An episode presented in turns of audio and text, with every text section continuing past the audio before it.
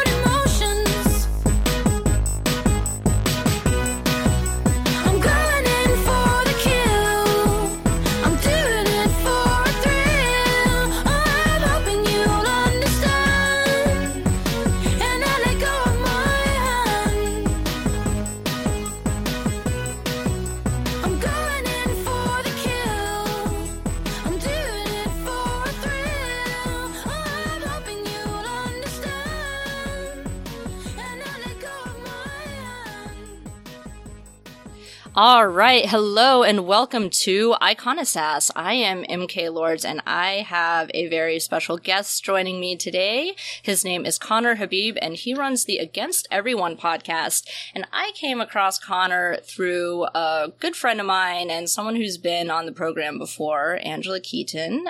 So welcome to the show, Conner. It's so Hi. great to have you. Thank you. so I I like like and retweet probably all of your stuff. That is the proper response. Thank you. you're you're like one of the people on my list of people. It's like just you know follow these people, and this is what MK basically believes. Just uh, I'm Oh, retweet awesome. all of this stuff.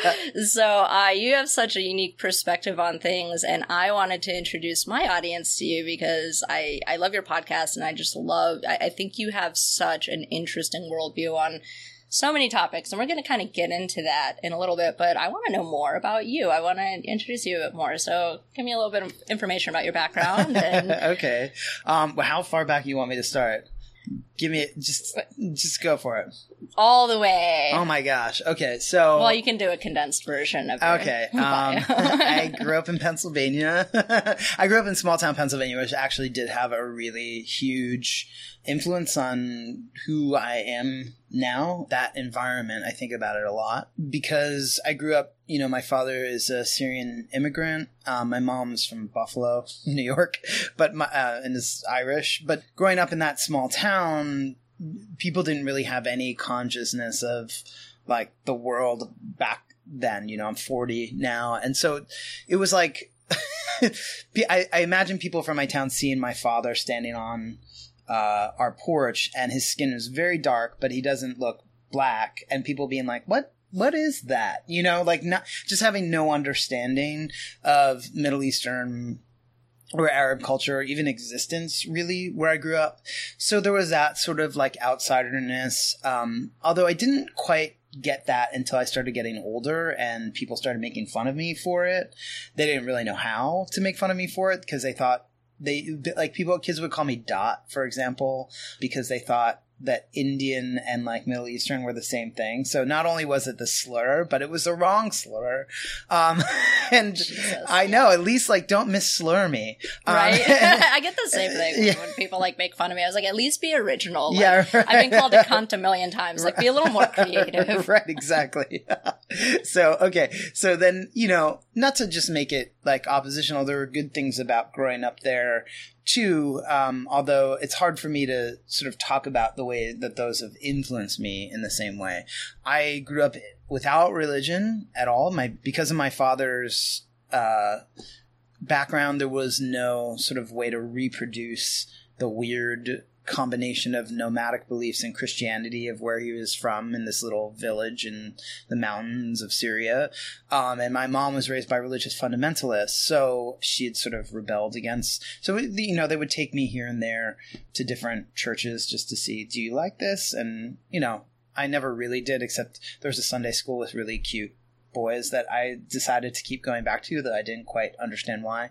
And then there's that. Then there's like beginning to understand that I was attracted to other guys, and that was also something that was, you know, there was an outsiderness to that. So there are all these sort of like tangles of outsiderness. There's I'm not religious like a lot of people, like most people, Catholic or Protestant, where I grew up. Um, I have this immigrant father. I start it starts dawning on me that I'm attracted to guys. I'm also smart, which is something that you're not supposed to say you are. Even now, there's this cultural taboo against it, but it became, you know, very apparent to me as a kid, like just having a thought, like, why do I have to raise my hand to ask to go to the bathroom? Like that kind of stuff, when you become displaced by what you can see through your intelligence, it makes you disliked by people in authority. So there was that. I didn't really play sports. So what I'm saying is that just there were so many instances of a feeling of outsiderness as a kid. It was pretty difficult in a lot of ways. But then you know, the ways that I dealt with that started to thread together who I was, who I am now.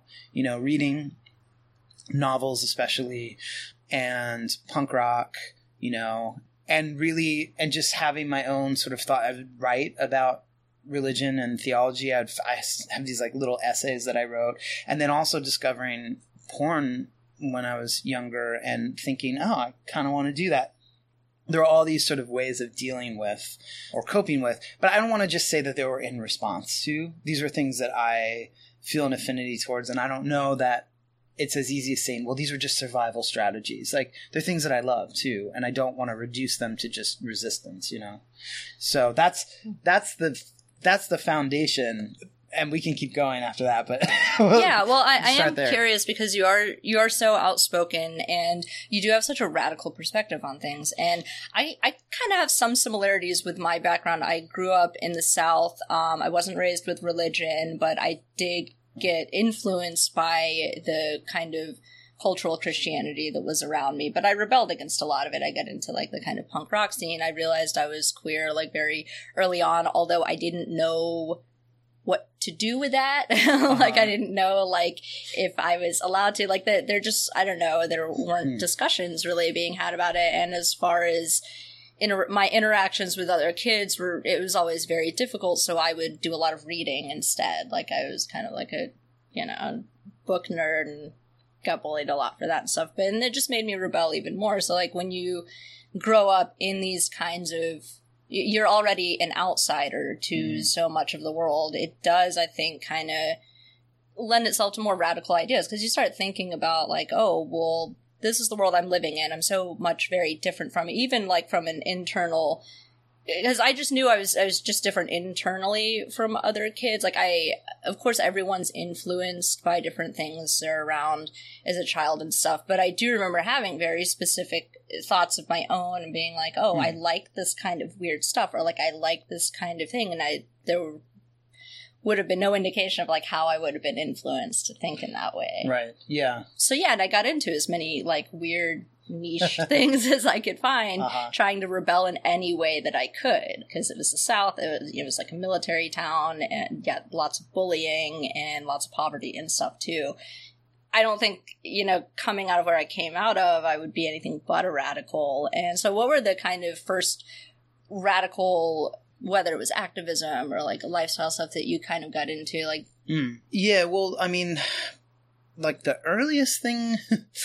well, let me start with the very earliest thing. I remember my first my first moment of activism that I recall was like seeing a picture of seals being clubbed and I was I must have been probably like 8 years old cuz I remember the house that I was in when I did this and we moved around a little bit after my parents got divorced. And I wrote a sign that said do laws stop seals from being clubbed? No we must end this. And I hung it on the mailbox of my house which I'm sure the mailman was like, or the mail carrier was like, uh, what, what? Does this have to do with me? But I, did, I just had no idea what to do. I was like, we can't keep killing baby harp seals. Like I just like lost my mind. And, uh, so there was that. I wrote a letter to, it wasn't, it must have been George, uh, George Bush the first about how I thought he was a wicked person. You know, I was very, I was young when I did that. I also remember refusing when Ronald Reagan was reelected. I went into school and I remember this girl, Kristen, sitting next to me and she said, Ronald Reagan won, like, give me a five because all the kids were informed by their conservative parents. And I said, I'm not going to high five you for that. And I was, that was like second grade, you know, or whatever grade that was. And I, and so I remember this like weird spirit of resistance, even to things I didn't quite get. I think it really took root when I maybe my last year of high school, I started setting up punk rock shows um, because my town was in the middle of nowhere. I was bored and I had lots of friends who were in bands. So I started setting up shows and then I would call booking agents. And obviously, this is like pre internet and just be like, who's coming to town and try to find out when the bands that I liked, which that's its own question. How did I even find out who these bands were? It's, it's so weird for me to think of that time like, oh, I saw like the opening acts, or I get like a labels catalog and just order something, or I would just go to a record store and just pull out something that looked cool and buy it, you know. Um, and I would just book those bands, and so I did that at the Syrian Society um, building, which was set up by you know there were a lot of after a time Syrian immigrants in my area, and um, and then I started a record label, and it it's interesting because we have all this like debate now about like well our aesthetics really political? Like is wearing like a nose ring political or whatever? But like definitely setting up these punk rock shows and presenting like a DIY uh aesthetic and also like the possibility of this DIY thing that was radical. And it really I think did infuse a lot of people not just like to stop being bored, to give them some sense of meaning in, in this meaningless place, to um, bring a political message to the town, but also just to treat art as something that was. I, like I always tried to bring bands, not just like pop punk bands, but like these more serious artsy post punk bands. That's who I liked, you know, and um, to treat this space as something that wasn't just fun, but that could have been could have given some other kind of meaning. You know, sometimes it was just fun pop punk bands, but a lot of times it wasn't. So I think that's when I really kind of dug in. Mm-hmm.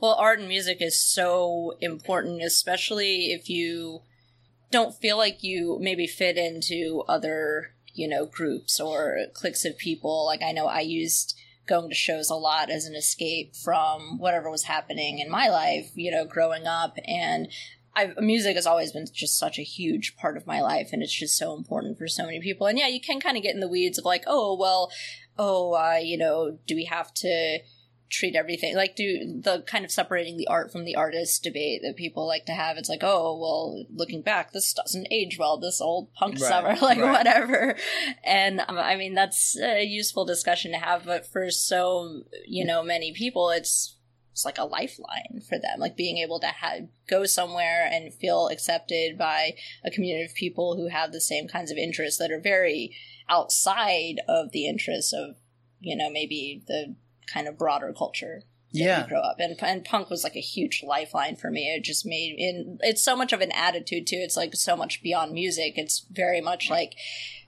I knew I didn't fit in on so many levels, and I like I hated school. Like I, I hated authority. Just Totally. kind of naturally, I wouldn't stand for the pledge. I'd catch no end of shit for that. Like Yeah. I was doing stuff like that, and and it's like no, these are here's my people. Here's people who they don't fit in. They're not only are they saying we're not going to try to fit in, we're not going to try to assimilate, but we're going to stand out, and we're going to like force you to confront this. And Right. there's something that I really love about that spirit. Yeah, and it would that that spirit was like hated, right? So the thing that's great about it, but also can become a problem for people like you and I. I would well, let's just see if this is true for you, but for me, for sure, in our lives, is you begin to become dependent on that spirit of resistance, even when you don't need it. So like. Hmm. You know, my sense of identity as a kid was so wrapped up in being like, fuck you, right? I knew my teachers were dumb for the most part. I knew that they were abusive, even in some ways. I mean, I had a teacher kick me in the stomach in class. Like, Oh I had another teacher tell me he was going to strangle me, you know, like, and I, I mean, I was, I was not like some total jerk, you know, like I, like you wouldn't have the image of me as being like the bad kid. You'd have the image of me being like the kid who was like failing out and who just didn't give a shit. But like, you know, I mean, I had, you know, just that horrible public school. It was just atrocious public school system, which by the way, nobody likes to call out when we talk about like school shootings, like that actually like kids are in literally one of the, some kids are in literally the worst place that just feels like torture every fucking day to them. You know, for me, it was torture. I didn't shoot anybody, obviously, but like these torturous spaces. So just this constant authority, whether it was the teachers, the principals, bullying, the religious culture, the ideological stifling, all that kind of stuff. It was fucking hell.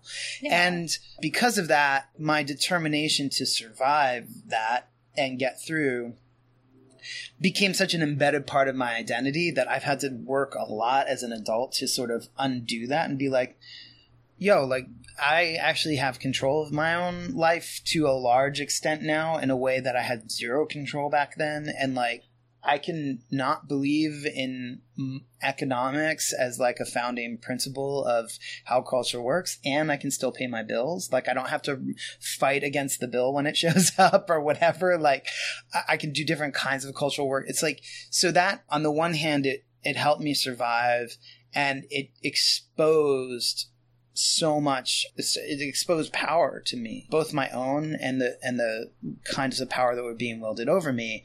And on the other hand it really found an unfortunate symbiotic relationship with my identity that i've been working to sort of undo in some ways since then.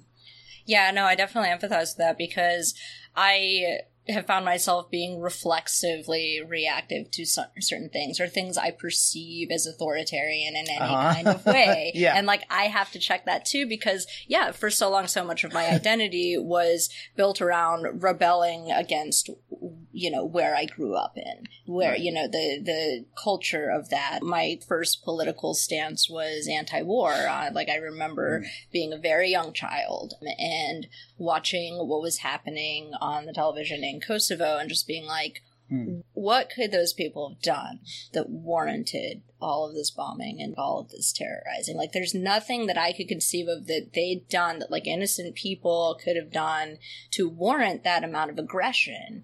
And I just kind of took it further from there. And so I was really outspoken uh, in high school. I was in high school during the George W. Bush years. And it, it was a very unpopular position to be like anti-war and, Mhm. and outspoken it against a lot of that stuff. And I mean, I was very, uh, prone to exaggeration as, yeah. as a kid. I mean, I almost got, I ended up, I did end up getting kicked off of my school newspaper um but not for the first time i almost got kicked off they didn't kick me off but uh i had because i hated school so much that and i com- frequently compared it to prisons and worse and uh i was calling my school the auschwitz of learning uh, which was much. yeah maybe not a concentration camp but, it, but schools are a bit like prisons i mean i don't think i don't think that's too much of an exaggeration especially when at least when i was a kid where like you could be paddled um, Yeah. you know or uh, hit by the teachers you know kicked but i also think the compulsory aspect of it is really insane I, Mhm. I I encourage everybody to drop out now if they want to, and but just have a plan. You know, I wish I wish someone would have offered me that instead of saying, "Well, when you're 16, sure you can quit, but you're just going to be like poor, pathetic loser forever." If Mhm. they would have been like, "Hey, if you're 16, you can quit, and then just like take these classes, get involved in the creative things you actually care about, develop discipline around your creativity, so you can do it on your own." Like that would have been awesome. You know? Yeah, Yeah. I, I wish I had gone that route too because by the time I was in school, I was good at it. Like I figured it out. You know, I figured out what I had to do to Mm. make the good grades to get by. But I really actively resented the compulsory nature of it, and I've it bored me to death. I'd be like reading books on my own. Yeah, like totally. you know stuff that like I was like, why aren't we talking about like you know. all this nerdy philosophy Uh-huh. stuff and it's or like i was constantly being told like you you have to write for you know an eighth grade reading level like your writing is too you're using words that are too big use, you gotta use like words that the teacher your stuff. understands. yeah use it. and i was just like but they can use a dictionary we're in a we're in a place full of books but i was i was such a little shit like as i got older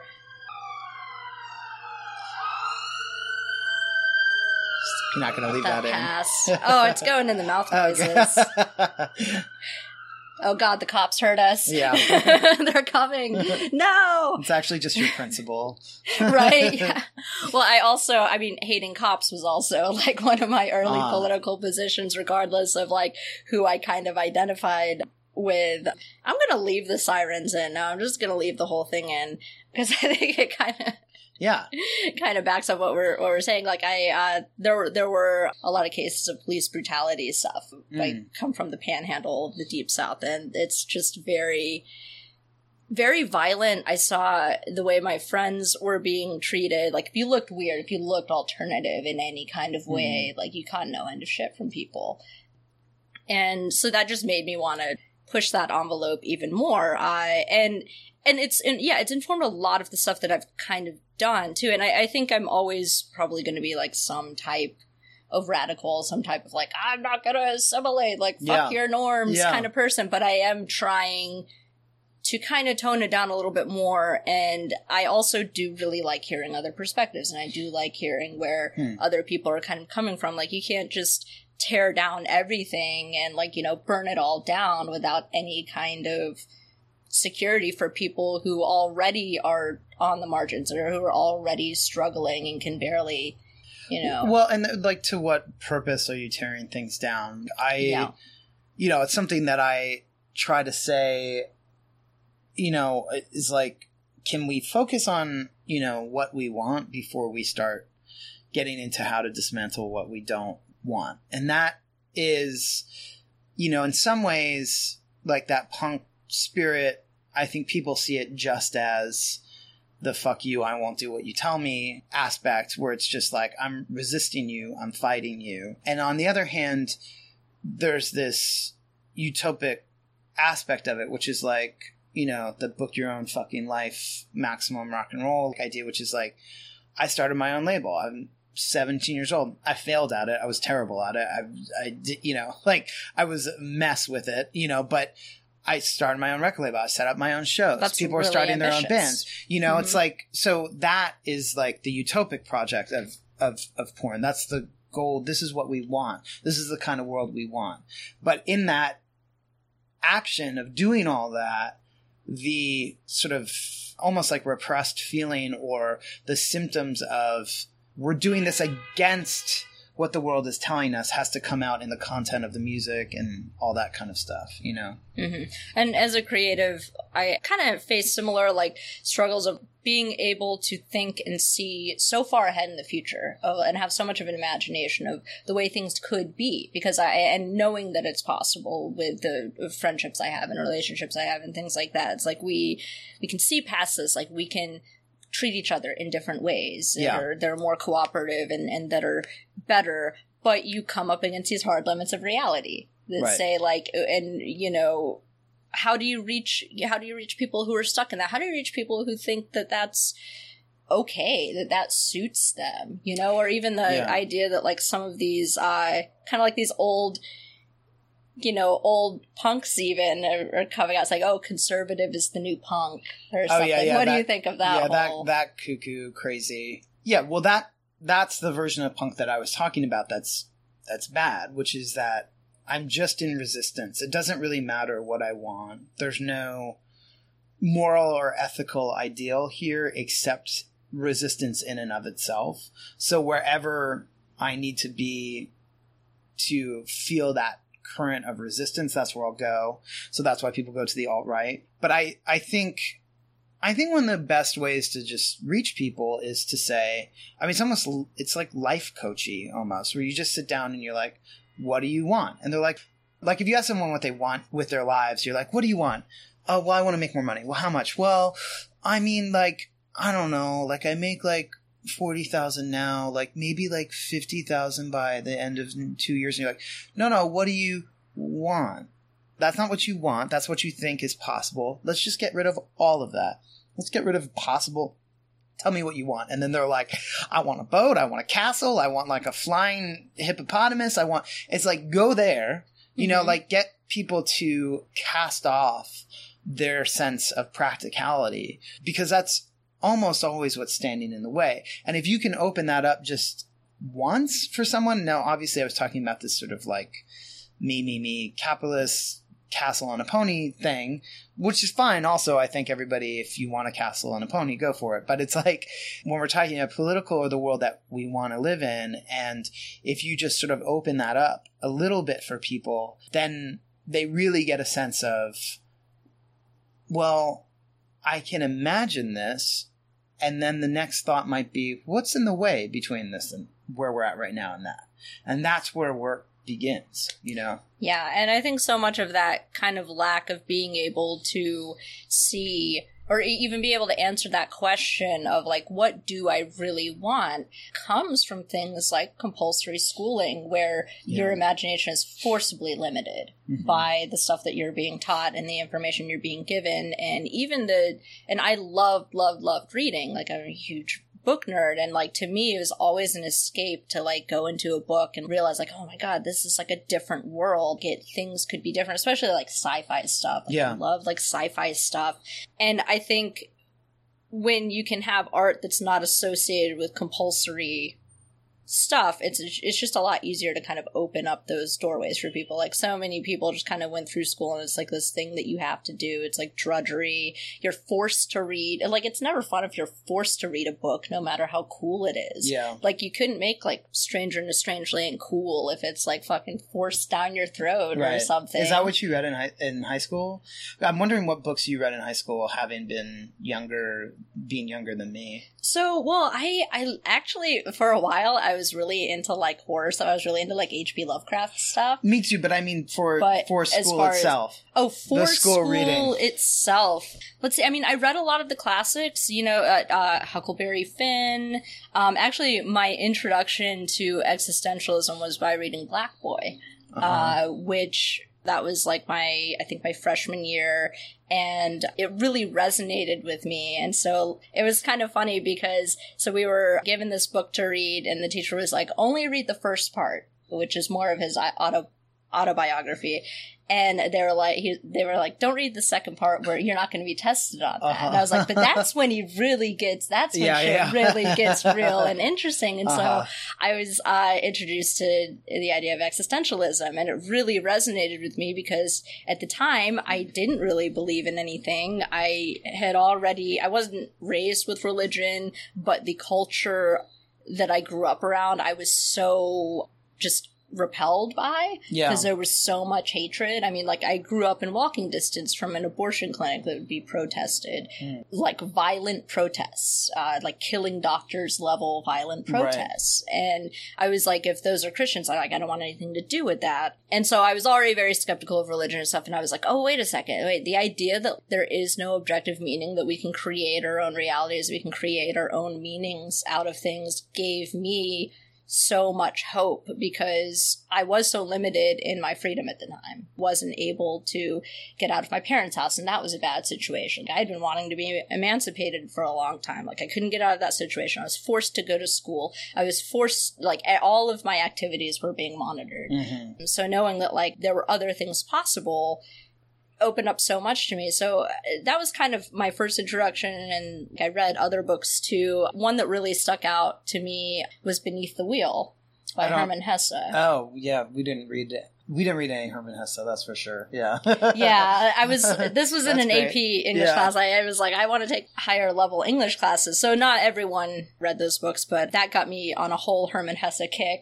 So I Yeah. started. I read like everything he wrote. But Beneath the Wheel stuck out to me because it very much was critical of the schooling system specifically in that book. But I took it just much more broader than that. Just the system that grinds you down Uh huh. that you're always stuck beneath the wheel and you're always stuck and you see that certain ways in the capitalist system we live under where you have people who feel that like when you said earlier oh well what do you want to do like what what do you want it's like oh i want you know 10,000 more dollars here i want more stuff it can become its own trap like it becomes its own Sure. cycle that you Yeah. feel grinded under and the need to kind of keep up with what other people are doing Well, people don't. I mean, when you ask someone what they want, there's that level of like, okay, well, the practicality is in the way. When you ask them what kind of world they want, you know, and it's often defined by what they don't want. So they're like, I don't want any child to not have to to not be able to access education or whatever. And it's like, that's what.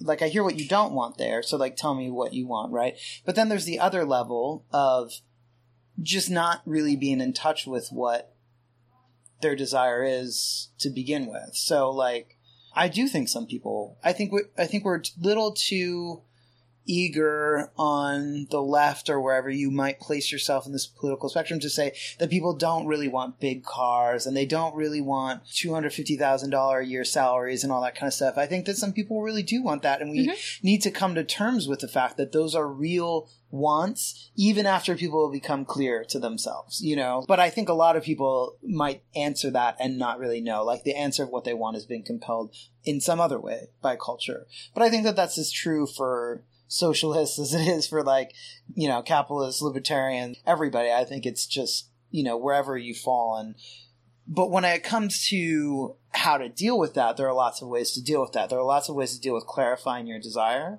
And the best way, though, I think, is just to follow it and see where it leads you. You know? So, like, oh, you want that SUV? Go ahead, go get it. Now what? How do you feel about it? You know, a lot of times people are really, really let down when they follow their desire because what they realize is that they wanted to want the SUV. They didn't want to actually have it.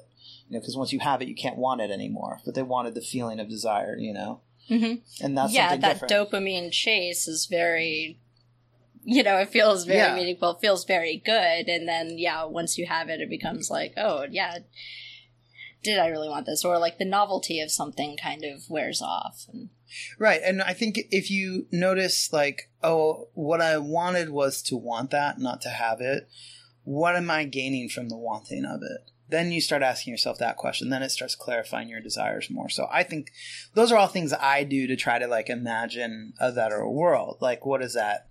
What does that look like for me? So I'm not just throwing out wild shit like flying cars and like, you know, like universal education for everybody and, you know, universal basic income. I'm not saying I'm against all those things, but I am just saying I don't throw shit out because it's parroted. I really try to figure out what it is that the world might look like and what I think I want and how to work towards that.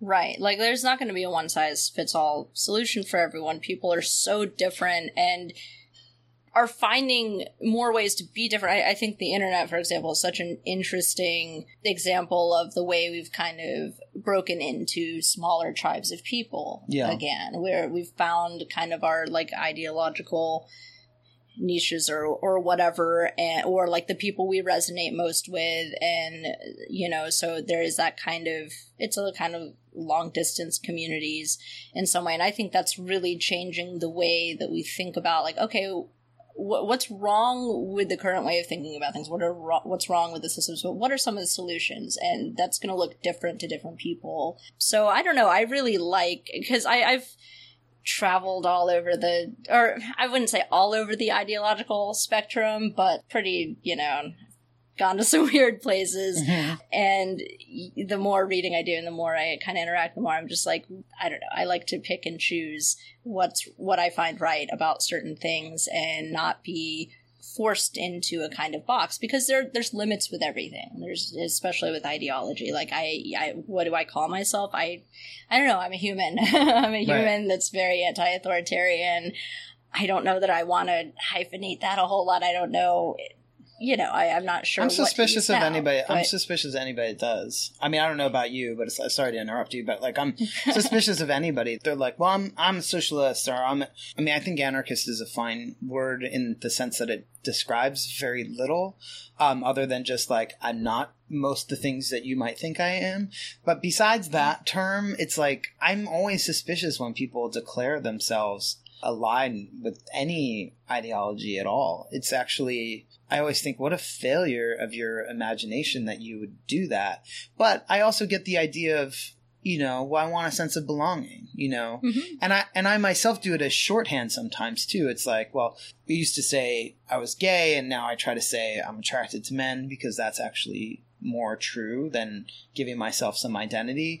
But sometimes saying gay or queer is like that's shorthand that communicates something to people much more quickly. But lots of people really identify as you know a libertarian i am a libertarian or even weirder like they'll get into like their weird like i'm a lyndon larouchian or what or uh, you know it's like uh you know whatever like i'm a i'm a kantian speculativist or some some shit like that you a know Hoppian propertarian. yeah, right. Whatever it is. God. And it's like, just chill the fuck out. Like, you're not, like, what are you talking about? You know? So that, those, those, sen- that sense of belonging, when someone finds it by declaring their identity really, really forcefully, I always am like, huh?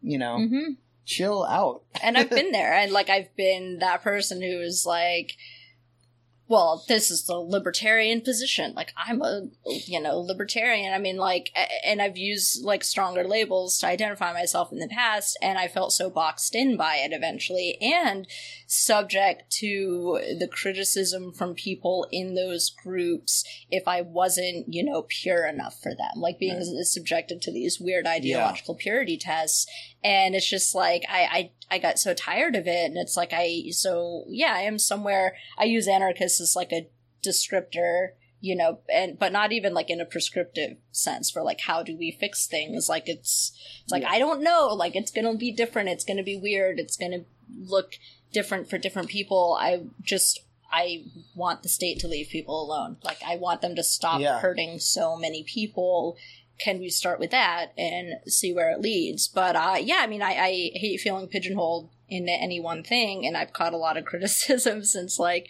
moving away from the libertarian world the past few years that I've been doing out of like because a lot of my friends and like I, a lot of my listeners still identify as that, but uh, you know, I'll post a a unpopular opinion about something or something that's like a matter of taste or like Uh huh. preferences, small stuff, and I'll get like a bunch of libertarians jumping on me, being like, "Oh, uh, you know, that's well, not the libertarian position." Is someone someone was like, "What happened to the libertarian MK I used to know?" And it's like, I my views on things haven't really changed that much. Uh-huh. I've had the same kind of internal sense of values throughout much, much of my life. I just stopped using certain labels, and I stopped giving power to those labels too, as like this is the best, most objective solution to things. Right. Well, probably at a certain point in your life, you decided that libertarian ideas were the best way to express something that you were still working to articulate on your own. Mm-hmm. So, like, you find this, like, coherent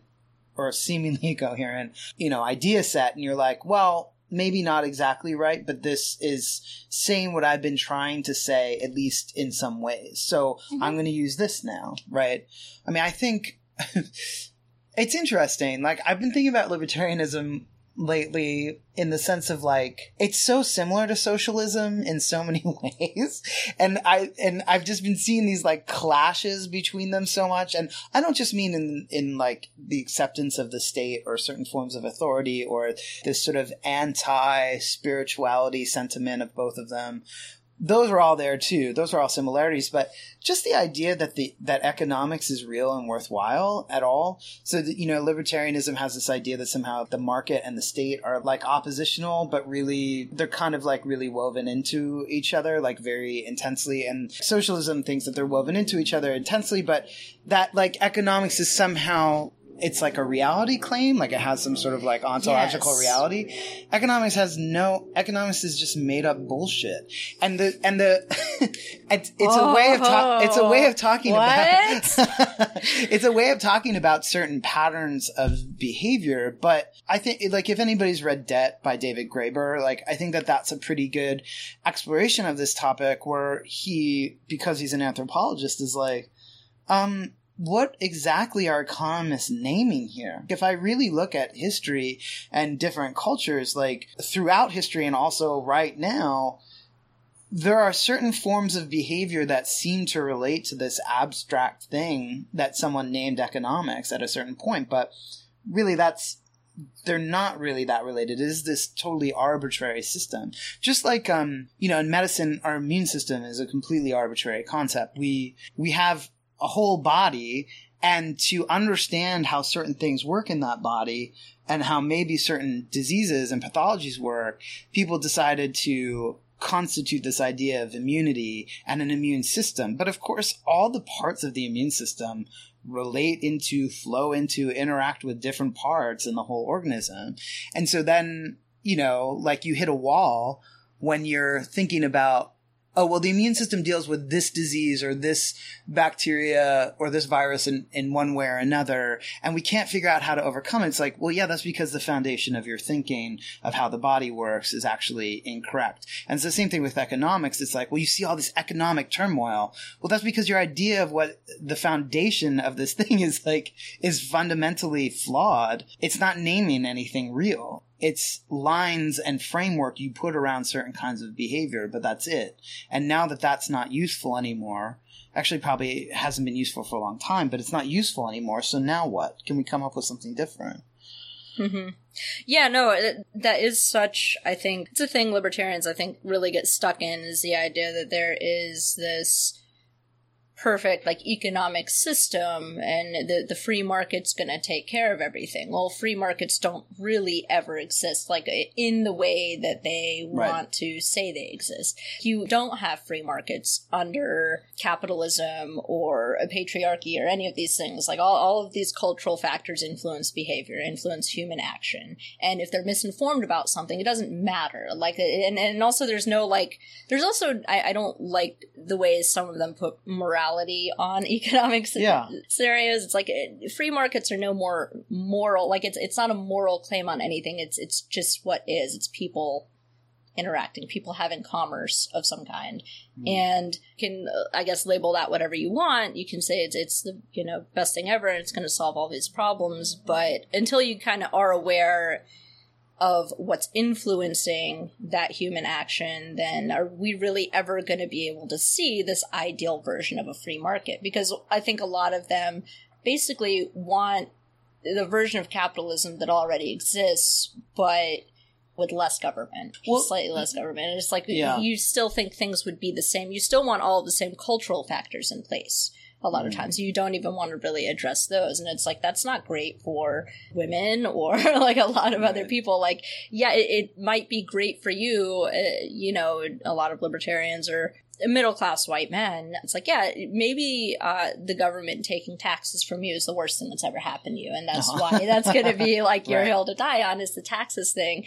A lot of us have gone through a lot more complicated issues than that. It's like it's given us a, a kind of different perspective. So, uh, and especially as someone who I did so much, and still so many of my friends are involved in the activist world, and I think there's, you know, some good work that's being done, but it's so the perspectives of women um, and other people especially are just kind of downplayed or not seen as important uh, there's always a constant question why aren't there more women in x hmm. you know and even if you give a bunch of reasons why you're still not really listened to it's Right. And also then that question can overwhelm the concerns. Like, why aren't there more women in STEM? It's like, wait, wait, wait, why do we want people in STEM? You know, like there are these diversions that are, that happen in the questions and then in who's listened to and giving answers. And then like there's no fundamental reappraisal of a lot of these things. So when you talk about free markets, I brought up the immunity thing before because I, you know, went to school for organismic and evolutionary biology for three years in grad school, and I think that my science training taught me so much about how the world works. I didn't do lab work, but I did, well, we won't get into it. But another example that I would bring from that world is like, we think that water is H2O, right? But, but there's no water H2O in the world. Water always has other shit in it. Like you like pull water from a river or a spring or a well or a lake or the ocean, there's always other stuff in there mixing in and constituting what we call water. You can create something kind of like H2O quality water in a lab. And that's what these philosophy and economic books do. They create this sort of ideological purity from the beginning. So you're talking about like purity before. It's like well, the purity is actually like f- from the beginning a total falsehood that's supposed to give us a better way of talking about things. And it's fine to do that. It's fine to have a concept that is somehow pure. But it's not fine to forget that the metaphorical framework that you've created is actually made up. It's a decision you've made to go forward with. And I think that that's a little crazed to forget that, you know? Mm-hmm. Reality is really messy. Yeah. Yeah. and I think a lot of people, having been an activist and stuff, I mean, like, I, I am very I, idealistic sometimes. You know, I, I think that's a problem. That's a constant problem, like uh, reconciling that idealism with the harsh limits of reality and what are ways that you can kind of push the discussion forward in productive ways. I don't know, there, there's not concrete answers to this, and this idea that you know you can have a perfect antidote for something is just it just is absurd to me. Um, I started another series, kind of breaking down Jordan Peterson's book. I don't know if you've read the Twelve Rules for God, Life. God forbid I ever read that fucking book, but go ahead. I'm doing it for everyone. I'm taking one for the team with this god awful fucking book. Okay, I should be a little more objective. I'm, I'm supposed to be more objective about my analysis with this. Why? Nobody But, else uh, is. Why should you hold yourself to that I? I'm not. Yeah, I know. So, I've had, like done so much shit talking about it, but I think his book is a good example of what you're saying. Like people aren't even asking. Like there's a problem with the question and with the premise of something that's just inherently wrong. Like we don't have the right premises. We're not even asking the right questions. And his whole idea is like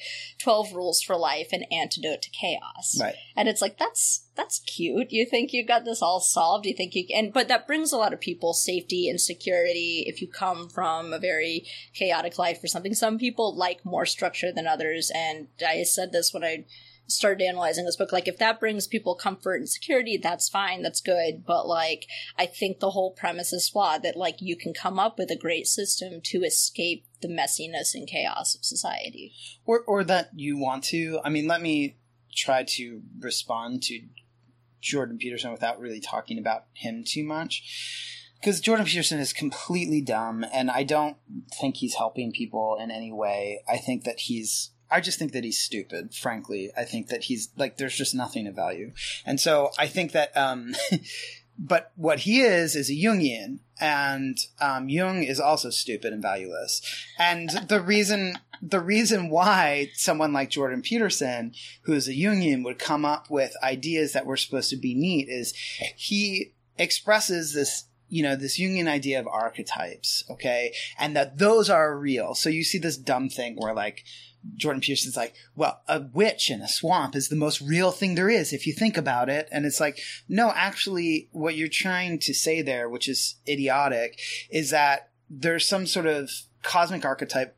I'm not going to argue with the cosmic spiritual dimension of it, but you're trying to say that these things are fixed somehow. Like you're mm-hmm. trying to find a place to relax in in something that's fixed. And the whole reason why Jung is completely stupid and worthless is because if there are archetypes, just as if there are laws of nature, just as anything, they're also evolving and changing over time. So think about it this way. If I walk through a field, and I'm, I'm borrowing from someone else, actually, this metaphor, but if I walk through a field, it's actually not even metaphor, it's just I'm borrowing from someone else this entire thing. If I walk through a field and I see flowers, and then I go back a year later and I see the same flowers, it's a different field, not just because the flowers have changed, but because I have a memory of it.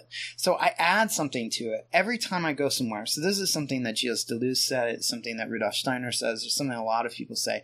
Every time I go somewhere that I've been before, I make something new of it because I have a memory of it. So something's been added to the world, it's been added to the universe. So this idea that things are fixed and not changing and somehow work themselves through our lives and we're bound to these archetypes is a completely anti-human project. It's an idea mm-hmm. that like we don't bring anything to the table.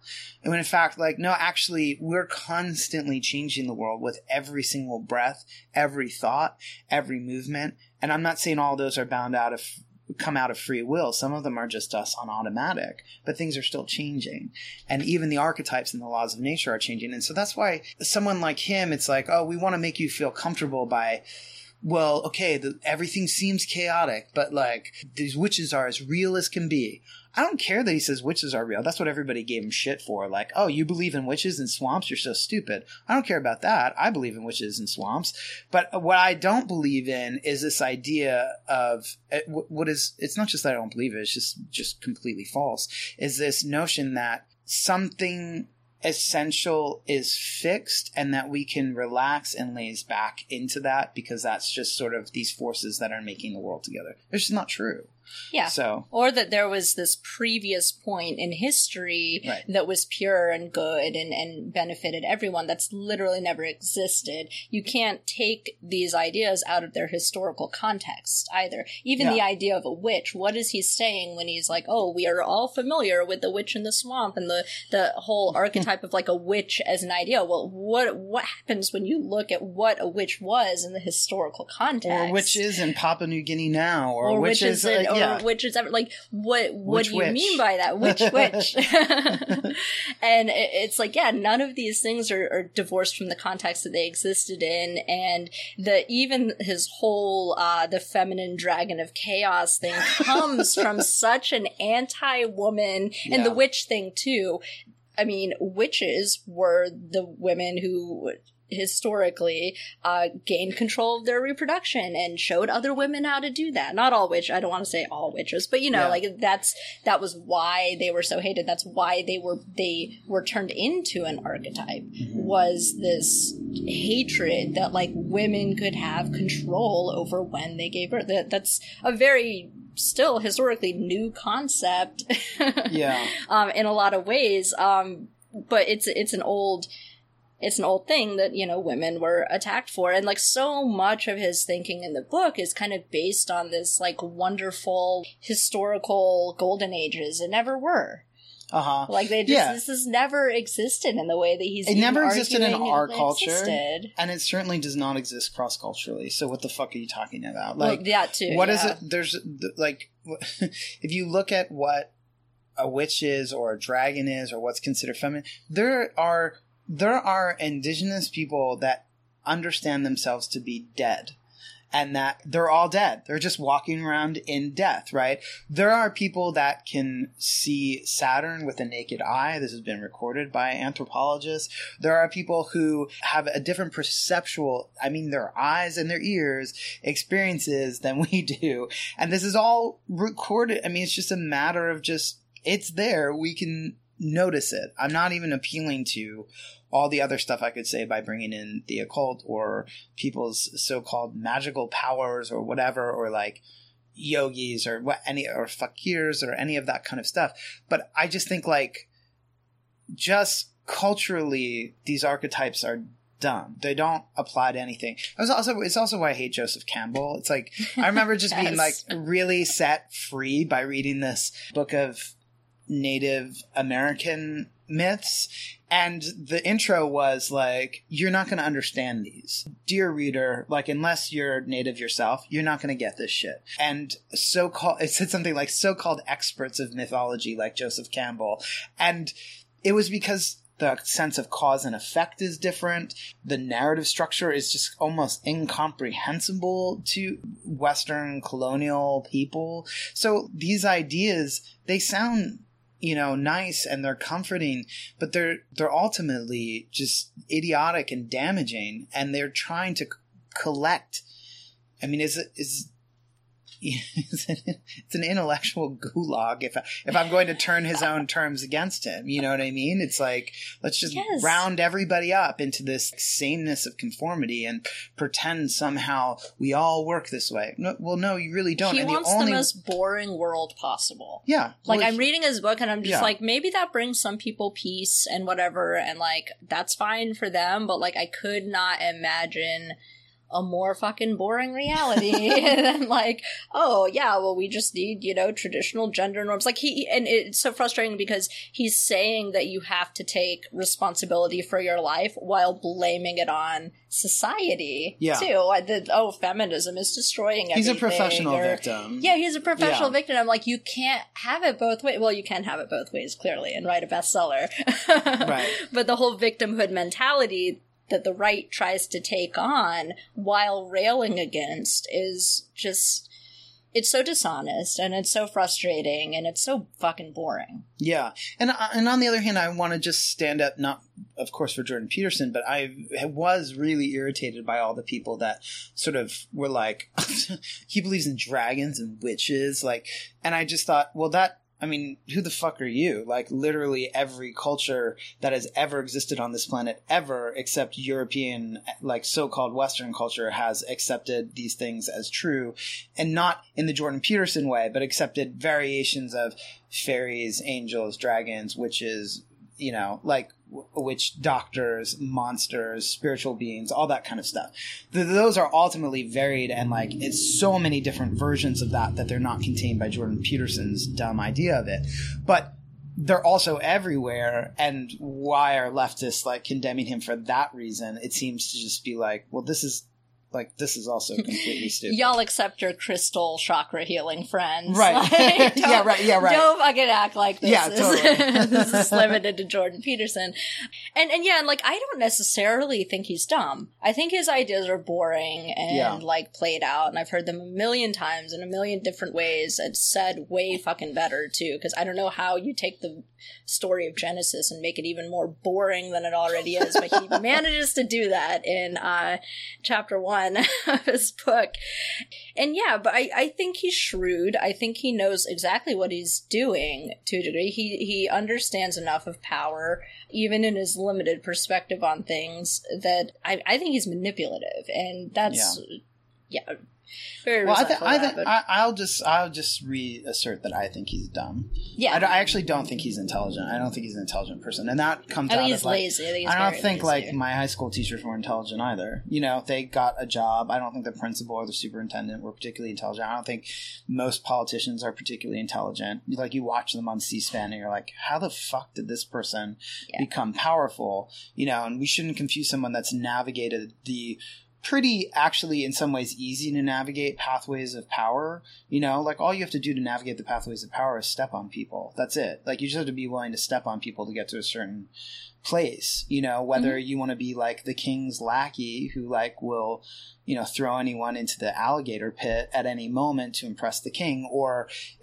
sorry to sound so jungian there or if you uh or if or or just like working your way through politics and being corrupt and taking money from people or whatever it's easy actually to become powerful if you don't give a shit about people so Mhm. I don't view that as a sign of intelligence either. I just view that as someone who's willing to be an asshole, you know? Yeah, well, I had the same problem growing up too, and like realizing that the adults around me were just not that smart. Yeah. like ha- having those blinders like taken off and realizing like because for so long I had this mentality. It was like, oh, everyone around me is so stupid. When I grow up, I'll be surrounded by smart people, and like adults have their shit together. And like, no, no one has their shit together. like, the everyone's a, a lot of people, not everyone, but like a lot of people are really power hungry or don't have any ethics or just totally incompetent about things. And if you work for people, yeah, that's often going to be your bosses or your managers or Mm. you know just because someone's in a position of authority doesn't make them intelligent. Your president, you know, any any politicians. I've always been skeptical of power and politicians too, and I, I backlash a lot when I was younger and I, I worked with like the Democrats for a while and I got really disillusioned with them too because and you kind of see this like I, I kind of want to touch on because Pride's coming up this week this weekend in LA and like I I want to pick I, can already tell I want to pick your brain on, on what does that sigh mean Yeah. like you know the, but the idea of like politics co-opting movements and Yeah. like the the idea that like left or right like it doesn't matter these politicians are not generally out to help the little man or the Uh-huh. per- the people in any kind of way. They just want notoriety. They just want power and they don't care how they get it. And they're willing to steamroll over grassroots activists to get it or like try to force their agenda. I, I tried to organize an anti-police brutality rally um, in Pensacola, and the Democratic Party is like was like, "Hey, come to our meetings!" Like, "Oh yeah, that rally sounds great. Why don't you let some of our politicians come in and talk?" And I was like, "That's not what this is. A- this isn't Right. about you. Quit Totally. making this about you and your Democratic." Fucking politicians are never going to get elected here anyway. You're just wasting people's time and Totally. money, and you're trying to shoehorn your bullshit laws into something that is just about this one topic. Police stop killing people. you know, it doesn't have to be more complicated than that. You don't Right. have to like try to wedge in your weird personal agenda. So I hate them too. But yeah, I want to know what that sigh was about because I Okay, imagine yeah. you're just like, ah, Well, I mean that that side is coming from particularly like recently. I just tweeted about some person in the UK tweeting something about like the US is so intolerant that they don't allow police at their pride parades. Here are, gala- ah. here are gay police officers proposing to each other at the pride parade in the UK. We have something called tolerance here. And I was like, okay, this is just a new way for pride to be dumb. And I got shit from it, you know, shit about it, for, you know, from people. And, and I was just like, wow, I'm really, I'm shocked the lengths that people go to defend the police. And then people were like, the police in the UK are so much different. I'm like, I know the police in the UK are different, actually. Like, mm-hmm. there is a big difference. However, I mean, first of all, the first police force was started there. So let's not pretend that, and, and it was done to suppress basically Irish people and obscenity. So like, let's not pretend that you're so like blameless because actually the skull crushing started there. But you Yes. did, there still is racism and police brutality there all the time. And just because like the cops are hip to the neoliberal gay agenda in the UK, fuck all that. But even more so than that, the police here are something completely different too. And why should we be so welcoming of their presence? We can do shit ourselves. And that's what I want to say again and again to people. Like, we can do this shit ourselves. Like, we don't need these institutions and people in power. Whether it's settling a dispute without calling the police, or whether it's setting up a gay pride parade and figuring out what are we going to do if someone tries to bash us or whatever while we're doing that, or whether it's like, you know, learning how to take care of your body so you don't have to go to the doctor as often, or whatever it is, like stop depending on these systems of authority and power. Not that we can't ever have them or fund them or whatever, and not that it's going to change overnight or any of that kind of stuff. But that's like a deeper issue. For pride, that was where the sigh was coming from. I think for me, it's just at this point, even saying you're gay at this point is almost meaningless. It doesn't designate very much anymore. Certainly saying that you're queer, as I know you did earlier and lots of people do, so I'm not saying anything about specific people, but you know, queer is like I say it's like the new it's like the straight person way of saying like I'm 127th Cherokee. It's like people claim, you know, this like linguistic aesthetic as if it designates something, which it really less and less tells me anything about anybody. So when I hear Pride Parade, I or Pride Celebration, I'm thinking mostly of, oh, this is it's like when you see shed snake skin on the ground or like like a cicada shell clinging to a tree. This is like the dead husk of the living thing that's still out there, but this is not it. You know, and people treat it as if it is the beautiful butterfly, but in fact, no, it's like the dead skin, you know? Yeah. That's a really good way to put it. And I think when it comes to policing and pride in the US, you have to have a good understanding, like historical understanding of both and where they kind of come from. So if uh, the comparing UK police to like US police is pretty much meaningless to me because I know how the police started in this country. Yeah. And they started policing was a way to like round up slaves. Yeah. Slaves that had escaped. Um, if you understand that, then it makes the whole rest of the context of policing now still make more sense. Are was that a historical point in history? Yes. Was it a long time ago? Yes. But those the way they set up the structure from that, we're still living under. It's there's still a ton of racism. There's still Yeah. there's class mixed up in that too. But yeah, to say that like the police are should somehow be seen as allies during Pride is even more ridiculous and offensive because Pride came out of a very Hmm. radical event. Uh, it- Yeah. People can kind of debate on the time, but if we go back to Stonewall, for example, Well, they all relate to the police. They all relate to policing authority in one way or another, whatever Yes. event you want to stay as the initiating event. And what you mm-hmm. say is really good about, well, I know it was a long time ago, but the problem is not that it was a long time ago or that it happened yesterday. It's that we don't talk about that. yeah, and and, so- it was built up on top of that Yes. with those things integrated. So until we degree. see the origins of what, of, until the origins are as present for us in our understanding of what police are, then we can't pretend that that's the work that needs to happen. That history that you know, that you've done work researching and thinking about and talking to people about and understanding, it's like that needs to come to surface culturally before we start talking about what police are or are not in the present day. Otherwise, you're just hiding the history and pretending nothing happened, you know, that, Mhm. that didn't exist.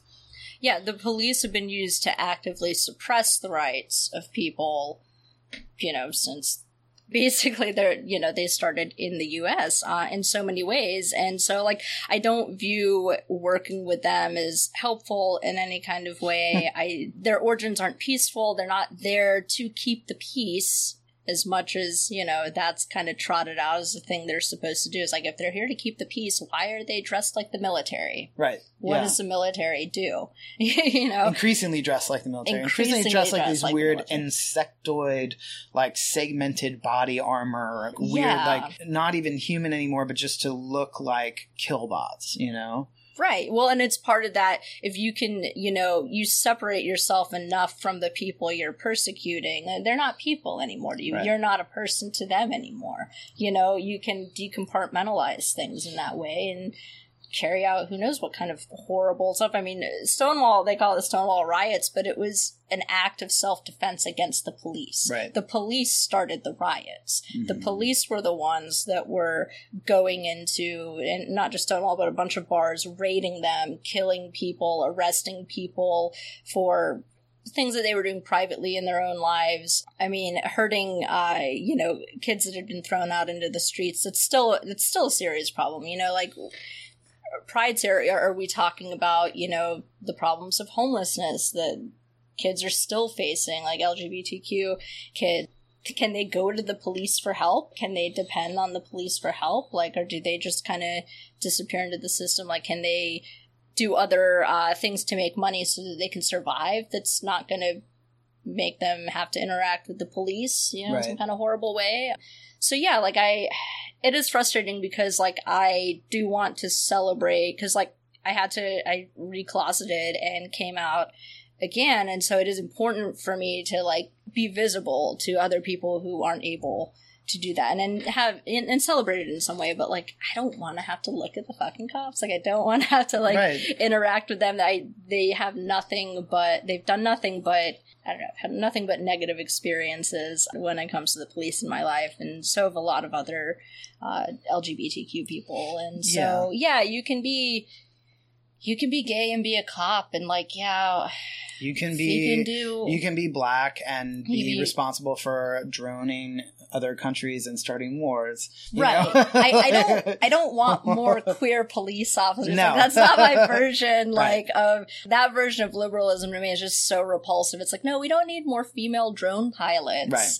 Right. we don't need more Mm, female CIA director. Female Yeah. CIA directors. Yeah. Yeah. It's like that's not that's so again, like a lack of imagination with like the way things could be. Like, no, we don't have to fit whatever you want to call people, marginalized people or whatever, into the Right. society. Like, we don't all have to be joining the military or joining the police or getting married and having kids Right. and you know the term like picket fence queer is like that doesn't really appeal to me uh, and Yeah. it's fine if it appeals to other people that's totally fine but like i just still want to retain that degree of radicalism like uh, with whatever i'm kind of making and just there's a diversity of tactics when moving society forward. I think you need kind of all kinds you know? I think there are people doing really good work uh, in government like uh, you know elizabeth edwards representative elizabeth edwards she's in new hampshire. She's fighting a lot to decriminalize sex work. I think the work she's doing is super important and really really awesome. Am i going to be a politician? Probably not. Am i also going to be supportive of the people who are like you know let's just break the law. Fuck it. Like we're going to do what we want. We're not going to wait for change. We're going to take it now. Like yeah you need those people too. Right. Yeah, I mean I think I think what you're speaking to is like the variations, different levels of saying okay, questions of tactics and also compassion. So I had Alex Vitale on my show, Against Everyone with Conner Habib, and he's a police scholar. He wrote a book called The End of Policing. And at one point in the show, I asked him in that episode, I'm like, you, you seem to have a lot of compassion for the police in your book, which is, you know, controversial probably for your some people in your audience, because he really is like really doing a lot of work to sort of dismantle the police, the police's power. So, um, German She- German Shepherd, the canine unit is coming for us now. oh god Um, no not the dogs not the dogs and so, uh, and so I, you know, I asked him about that, and he was like, you know, they're overburdened. They just are doing too much, and actually getting rid of their power will support them as human beings, right? And I agree with that. Like, of course, I have the anger of like, well, if you want to be a cop, you must be an asshole, right? Or if you want to be a politician, you must be an asshole. That's true, but there are lots of things about people that make them assholes, you know? And it's like, do I want to work to just exile everybody that's ever, you know, created a problem? And if I do that, then I'm just reenacting the punitive and carceral state's moves, which is like, problematic person, shuffle them out of sight or kill them, you know? And I don't think that way. I think, well, no, actually, we need to do something with the people that made the poor decision to be cops. We need to do something with the trans people who have made the foolish decision to be in the military. Or we need to do something about, you know, the gay people who have made the dumb decision to support marriage. So it's like we have all these like questions. It's like, okay, so what what were you trying to get out of that? Maybe I can sympathize with that. I can sympathize with gay men who didn't want their partners to be deported. Great. Let's work on deportation. I can sympathize with trans people who want, who felt like they didn't have other options and like went into the military for benefits. Great. Let's work on that shit. But like, let's not forgive the fucking imperialistic, violence bound, and normative monogamy relationship state bound structures that you're all participating in just to try to get at the rights that we all actually have whether the state tells us we have them or not. Let's do something else there. So there's that. And then i just also think there's these tactics levels like with when you're talking about um, representative edwards like she seems pretty dope to me I think, I mean, in a good dope, like, sorry, I don't know if people use that word anymore, but No, like, no, she seems dope to me. Like, She's totally cool. Yeah, she Like, seems cool, I've- right? I'm friends with the New Hampshire people up there, Right. and like, yeah, I've she's awesome. Yeah, and so, but do I support people entering into the political structure in that way? No, I think that that's a bad decision. However, what she's doing is creating room for us. And I don't have to condemn her forever for deciding to be a politician. I also don't have to celebrate it. What I can get on board with is like, essentially, she's doing on the ground activism in a weird way, you know, Mhm. or at least it will become on the ground activism for us who decide to make use and utilize the space that's made by her actions. So let's do that, you know? Yeah. Mhm.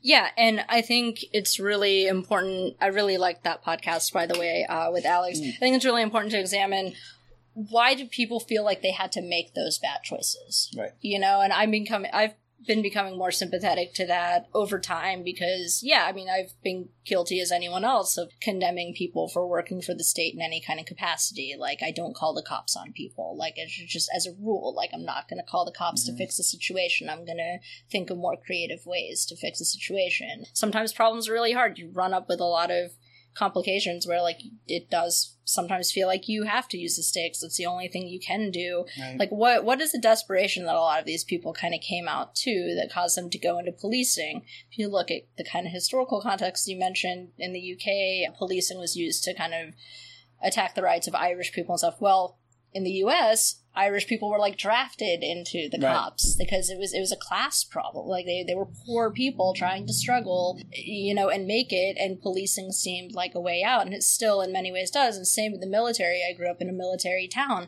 I was really anti-war. I mean, and again, I was really, I was a huge asshole about it. And I saw people that I knew, or even people I wasn't super close friends with, but had grown up and they joined the military. This is like, you know, post 9 11. And that was a really popular thing to do. And it was also a way to escape a really economically depressed area that a lot of people had to just claw their way out of by any means necessary. And the military was a good opportunity to do that, especially if you came from an abusive background, if you Mhm. came, or if you didn't have the grades to go to college, or whatever. There were a lot of people who the military was their only option for getting out of fucking Pensacola, and they took it.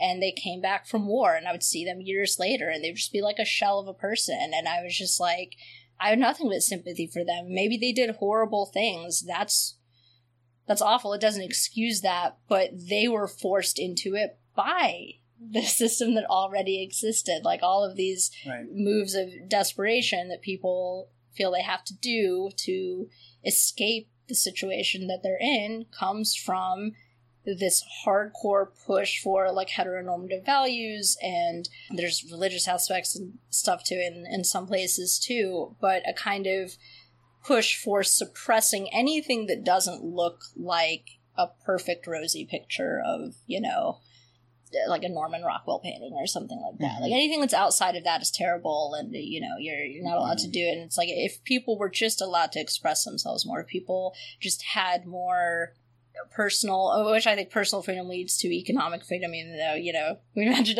earlier economics is kind of made up and all that. But yeah, why are people under these wheels? Like, why do people feel backed up against the wall and let they have to do these things? Why don't we examine that? Why don't? Or are there ways to fix that? Are there ways to make society better so that you don't have to join the military to escape your shitty Mhm. life? Yeah, and I think I think that we also being someone who has radical politics, condemning others and wanting them to be punished or put in jail or exiled or all that, that's also another version of making shitty decisions because you feel like you don't have any power unless you appeal to the state, right? So like I was driving once and I saw this guy screaming at his girlfriend. He was screaming at her. I mean like I don't just mean yelling. Like they were on the sidewalk. I heard it like around the corner. And so I pulled up and I rolled down my window and I asked, Are you okay? to the woman. And he was like, She's fine. And I was like, I asked her. And then he started to come toward my car. And I said, If you come near me, I'm going to call the police. So back the fuck off. I wasn't going to call the police at all. But that was the option that I had in that moment. I was like, is he like he he could have beaten the shit out of me, you know? And then I asked her, and she's like, "I'm okay. He's just crazy." And I was like, "Well, it doesn't sound like you're okay, but I'm not going to do anything now." Like I asked if you're all right, you know? And so, and that and it, and it shocked him, and she was like, "See, you can't talk to people like that." Like that's what she said. People notice or whatever, and then I drove away. And so, you know, I understand that's a really small version of feeling like I had my back up to the wall, like to try to do what was right in that situation. So people feel like that all the time, like, oh, you did this or this or this, like you should be put in prison, you should be cast out of society, you should be killed, you should whatever it is. And so that's its own version of like, you know, bad decisions and the own version of working out of desperation, acting out of desperation. So I want to undo that too, right? I want to undo that. And I, and there's not a lot of room for that right now. And the ways that people selectively apply when they think that that's okay and not okay seems really screwed up. So like, I think, you know, the whole sort of idea of how Me Too is working is actually a really important place to look for that right now. It's like, well, do we want to do cultural exile punishment? I'm not saying it always happens. That's the first argument that comes. Well, these men aren't actually losing their jobs and blah blah blah blah. But it's like, but that's what that's what's being asked for, right? Like, is that people be cast out, people be imprisoned, people be all that kind of stuff. I don't want to support those systems. I don't have a solution for it, and, and so I'm I'm also not going to, and I'm also not condemning the anger or the frustration or the hurt people, particularly women, are feeling about all this stuff. Not at all, and I'm certainly not taking the side of the men who are like, just get over it. But your solution has got to be something other than the state that is like has a hand in creating these systems of power. Like you can't re-perpetuate that in our idea of how to handle this.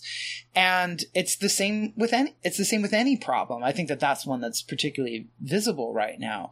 And also Yeah. also what happens in these situations when we start appealing to the state is like then we have to decide that our hurt is at the level where the state should intervene so like if something bad happens to me i'm not just talking in the case of sexual assault i'm talking about anything if something bad happens to me because i have this carceral punitive mindset i have to say I was hurt bad enough to say that this is definitively wrong in the eyes of culture and the law, and therefore the law should you know, inter- be able to intervene, imprison this person, take this person to court, have this person lose their job, blah, blah, blah, blah, blah. When in fact it could be like, I was hurt. Like, this really sucked. Sometimes things in life are really painful and people treat each other in a shitty way. Can you help me? And people hear that and say, yes.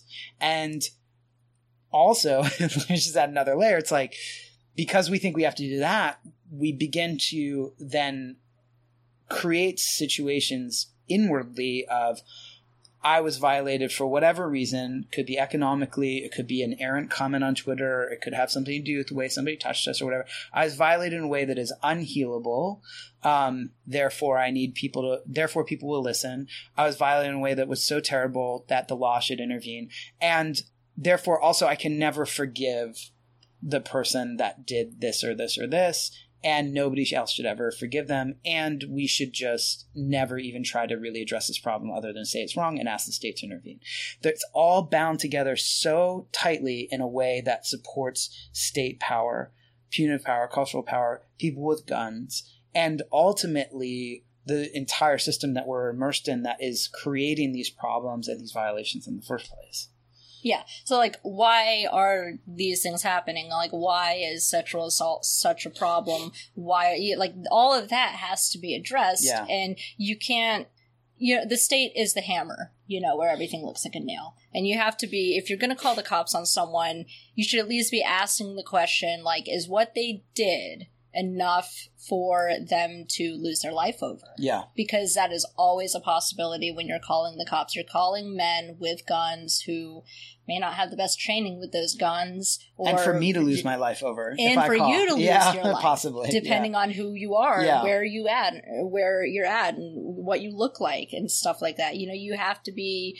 You have to approach things with that kind of mindset. And most people don't. Most people don't want to have that one on one interaction with people if it is really scary. Like if your neighbors are being loud, have you considered going over there and talking to them? right And this is a thing where I you mentioned, you know, seeing uh potentially what could have turned into like a domestic violence situation on the street. Like a, people hear that where they live every single day. I've Yeah. been, uh, you know, in apartments where I've heard it on the other wall. I've been in the apartments where that was happening to me. You know, Mhm. like I've I've experienced both Mhm. sides of this and there's such a silence around it because not only do people not call the cops generally in those situations and it's arguable how helpful they are, they're usually not helpful anyway. But not only do people not call the cops, but they also don't reach out and see They if everything's okay. Yeah. So you even saying that and pointing that out and being a mirror to that guy, Uh-huh. like he was so outrageous and out of line that like a stranger came up to him and was Uh-huh. like, "Is everything okay?" That's a huge thing and who knows you know what ended up happening in that situation but that's such an important thing to do to say i see what's going on like Right. i see you and i'm here for you and like people didn't know what was going on in my situation because like i was able to hide it so well and like even afterwards hmm. people were like well i just assumed you had it handled. I just thought you were strong enough and you had it handled and like i think a lot of us make that assumptions if we hear what's happening with our neighbors and stuff. It's like well they're adults. Hopefully they have it handled. But are there ways to build community? Are there ways to like if you see your neighbor out and you know they're not with their abusive partner you can go up to them and be like hey is everything okay? Do you need a safe space? Like what are some ways that you can kind of build communities so that there are other ways of support besides the police? Because sometimes the police aren't going to come to your neighborhood either if they are called Yeah, you're right, that's places, true. you know? Like it doesn't even Or they'll show up and dismiss the entire thing, you know. yeah. And then what what kind of power does that give to the abuser when the police are like, nah, nothing to be done? But Mhm. also, I mean, by the way, doing that, being able to say something to a stranger also supports and amplifies your ability to say that if you're ever in situations that are bad.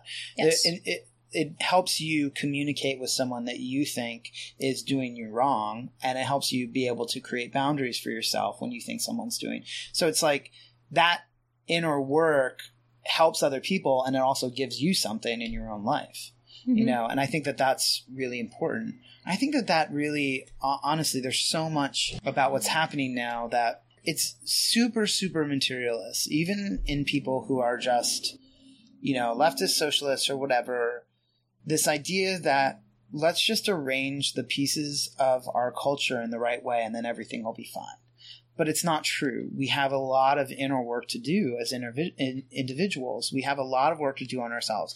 I also understand that we have spiritual work to do, but that's a complicated thing for me to communicate to people. So let me just say, I think we have psychoanalytic work to do with ourselves. You know, we'll, we'll just start there, you know, and not Jung, but Freud and Lacan and Klein and Winnicott and, uh, Bion and those people instead of Roberto Mon- Monteblanco, those kinds of analysts, not Jung.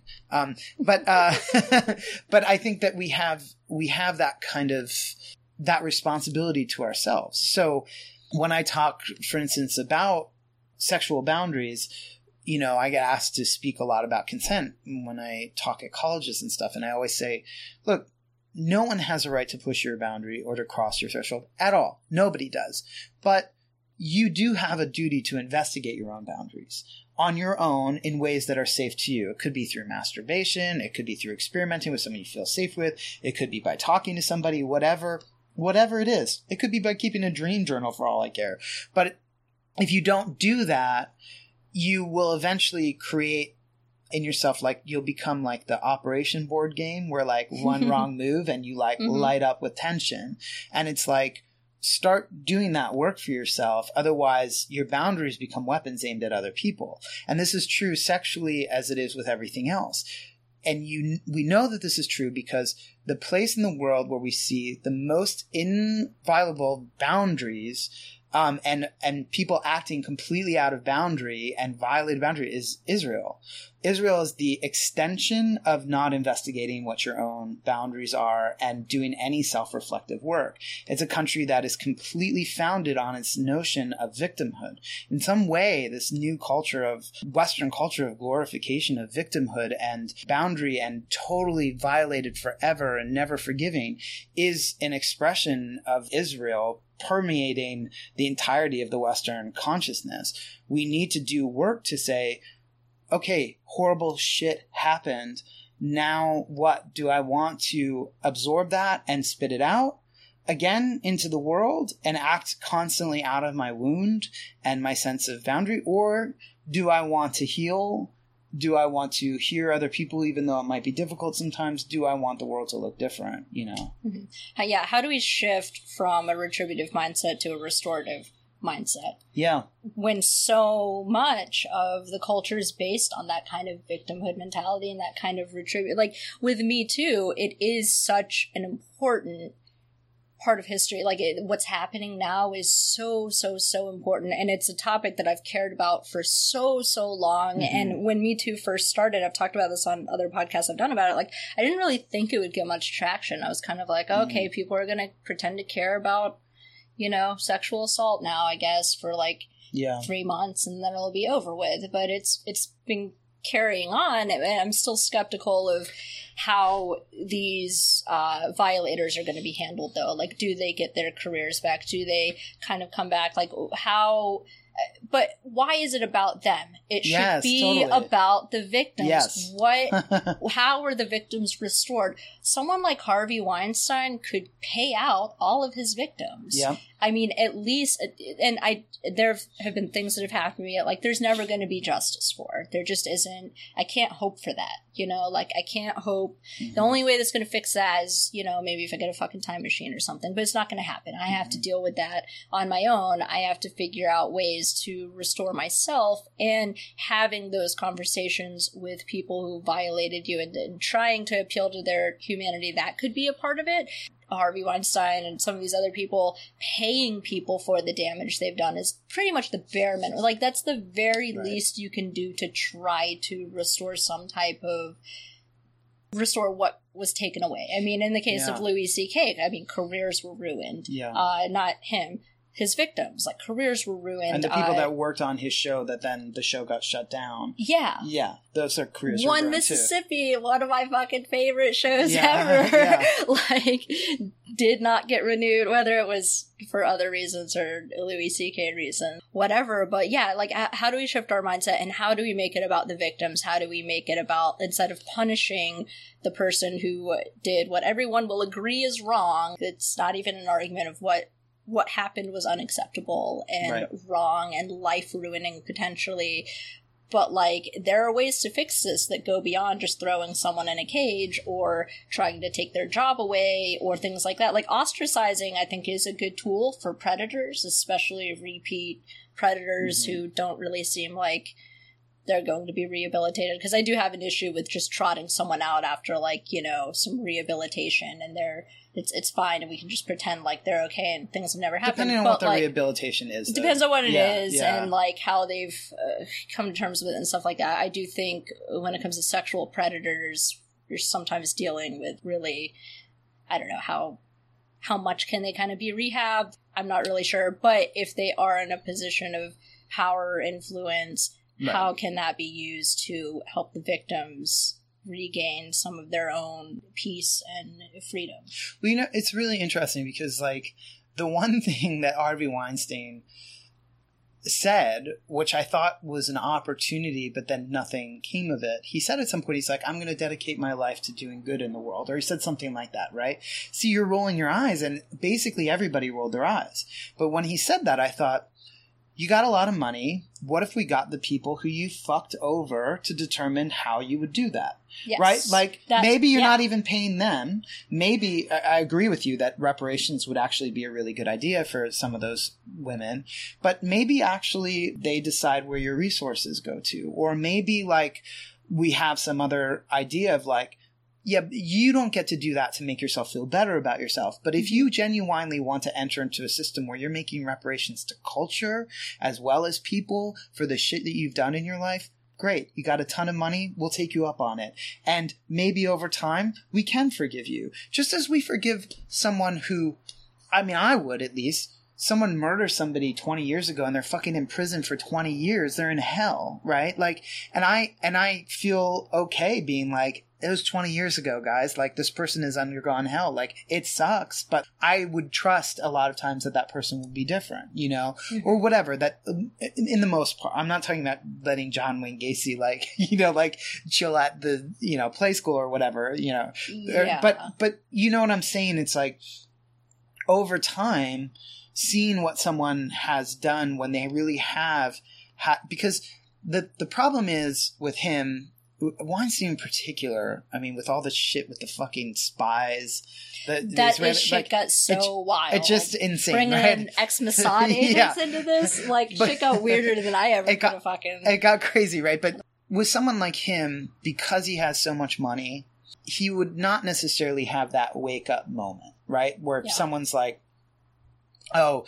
you did all these horrible things." Well, if you're totally unaffected by all the people saying that in any sort of material or day to day way, you're probably not going to have that revelation that oh, you did something wrong.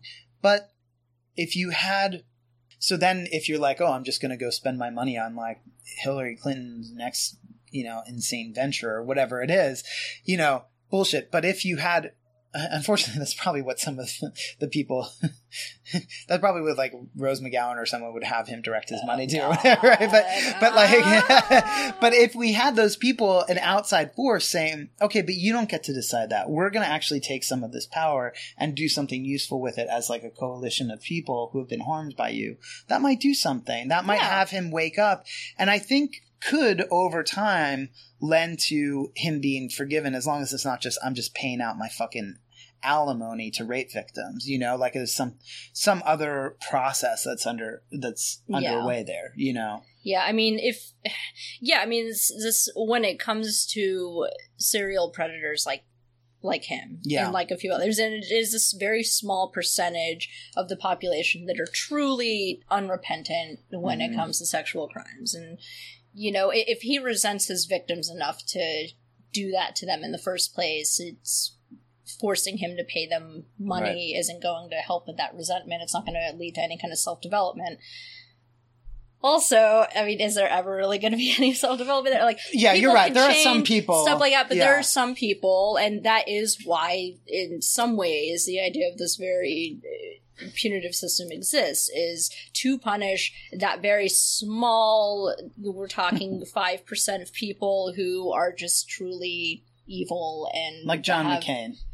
like, right? Like, well, no, that's like a great, like, he's someone I could never see as being redeemed ever. No matter what he did at this point, I would be like, you're miserable and you've done horrible things your whole life. Goodbye. You're done. I can't accept it anymore. That's how I Right. feel. Yeah, with That's a how I feel about, that's how I feel about Weinstein of- too. Yeah, actually. I, I yeah. feel that way about Weinstein, and you you hit a, a good root cause. You mentioned Israel earlier. Yeah, Well, there's no restoration in the Bible. right.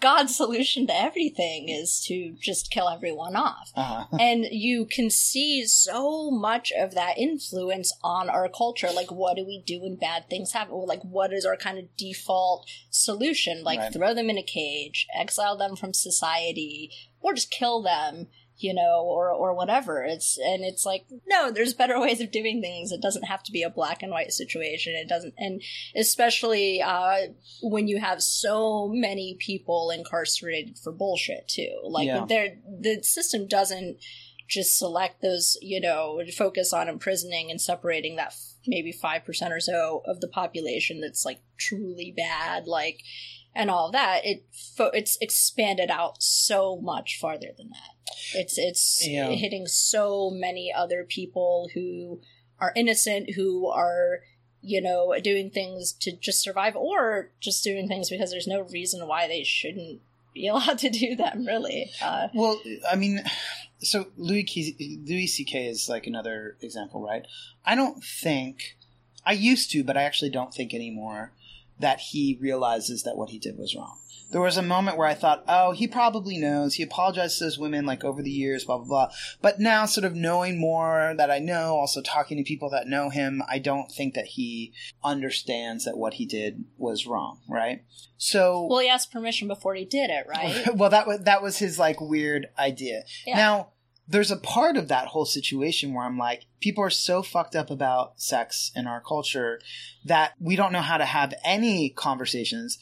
Like the the victims don't even know how to report what happened to them without being affected by the horrible idiotic ideas about sex that we have in our culture, right? So like there's a broad problem and so there's a part of that that we share with Louis CK in the sense of not the victim sharing it with him, not the responsibility, any of that kind of stuff. But we all share this like culture of bad ideas about sex. However, beyond that, I actually feel like he doesn't think that what he did was wrong. And I think a lot of people around him don't think that what he did was wrong. And I think he has a lot of money and it's probably not really affected him. And he really did hurt people that he had power over. Okay. So now we have this question what do we do with people that will never see that what they did was wrong? Never right? Like you were talking about your abuser before. I have someone in my life who beat the shit out of me who you know was my boyfriend at the time. I was in the hospital. You know he never apologized you know and i'll never have that apology. So now I have an image of him as being like this sweet, charming, amazing person that I love, and also this image of him over me, you know, jamming his knee into my stomach, you know, and breaking my rib and all that. So I can't bring those two together. And that's what culture's problem is with Louis C.K. It's like Yeah. You are once this person that really is, let's face it, fucking hilarious. Like he's funny and he's smart. And on the other hand, you're this fucking asshole that can't understand that you did this shit and you probably never will understand it. And we're having trouble bringing those two sides together. That's a huge and vital cultural question for us right now. Mhm. What do we do with the people that maybe they do do things that we actually like in the world and they're incapable of seeing themselves as responsible for their shitty actions at the same time?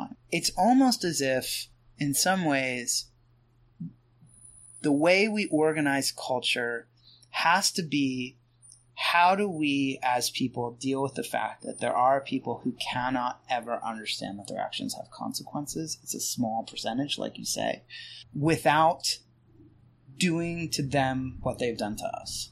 How do we do that? That's our that's our challenge. And also and not deny them their humanity. Like i said louis ck is fucking funny. And he did this fucking horrible thing. So let's not pretend that we didn't all think he was fucking hilarious you know? Let's not pretend that woody allen did never make a good movie because of these horrible things he did. Now what? Now what do we do?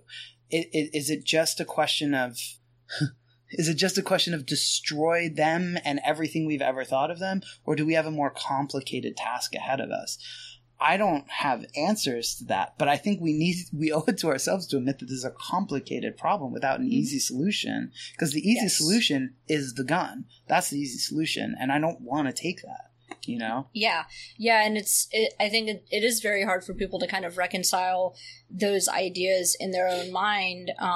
Because I, I definitely have the same thing against various people who've abused me. Like I can see, you know, both sides. Like I could see the potential that they of you know who they were as a creative, intelligent person, and the some the cool stuff we did and the cool stuff we created and then on on the other hand there is this like monstrous side that it's like i i could not understand that and i i don't know that i'll ever be able to really understand that there aren't easy solutions for this and the state is the worst Mhm. and i don't want what was done to me to be done to them i don't like i really don't i don't want anyone to have to go through that that's not i like i just I don't want left become i don't want to become them and I don't want to become them Yes, either. yeah. Right, right. And I and and I do have a kind of issue with the whole idea. Well, ab- abusers are people who've been abused. Hmm.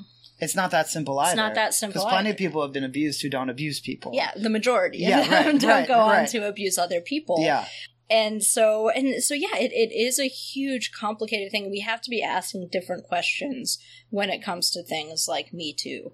I think the, some of the wrong questions are being asked and people need to really take a lot longer to think about it and explore different ways of restoring the victims and how and also Mhm. how do we prevent stuff like this from happening again? What is this kind of coming out of? Like what are some things that can be fixed now? Like opening up space to have more conversations and like you know how are how is the culture affecting men in particular who tend to be the main you know abusers in these situations? I haven't seen as many something that's starting it, it somewhat grates on me because i've been involved in just various spaces and I am the type of person who will get like fully immersed in something and then I'll find uh, you know I find out that so many of the people at the top of whatever it is are just really monstrous people. Like even tiny amounts of power corrupt people uh, especially in like political activism. So you, what do you do? Like so many of the spaces I've left and just been like ah fuck it all. It's so terrible because I've seen up close the monsters in them and the way that they've been protected through social capital or things like that. And I don't see as many Me Too cases coming out about people more so in my generation who are abusive. Mm. It's all like, oh, it's Harvey Weinstein and it's Louis C.K. and it's all these, and it's Woody Allen. Like, it's all these kind of old creepy dudes, like the old creepy dude stereotype. And it's like, it's not just old creepy dudes who are Right, doing this, it's people in the millennial generation that are still getting away with this. And there's still people who are so scared to come forward. And uh, because I'm outspoken with a lot of this stuff, I do get a lot of messages, people being like, oh, you were so right about so and so. I was they you know Mhm. abused me or like whatever and i have so many pieces of information about certain people that i feel powerless to do anything with i just you know try to help the victims because like as much as i want to kind of take them down i also know that there's still a broader problem of victims not not wanting to take the risk of going public and i don't blame them for that at all it's Yeah. still even in a kind of I wouldn't even call it post Me Too because this is an evolving kind of thing. But in this newer kind of Me Too world, it should be safer to come out and talk about it. It should be safer to like come out. You should have more protections, but we're not even there yet. But part Like, part of that, yeah. I'm sorry. Yeah. Do you want to keep going? Yeah, but I, I was just saying it, Yeah. it's it's frustrating because again, you kind of feel, especially if you've been a, a victim of some type of abuse, you can see Mhm. the good parts of Me Too. You can see like finally people are talking about this and like making it a broader conversation.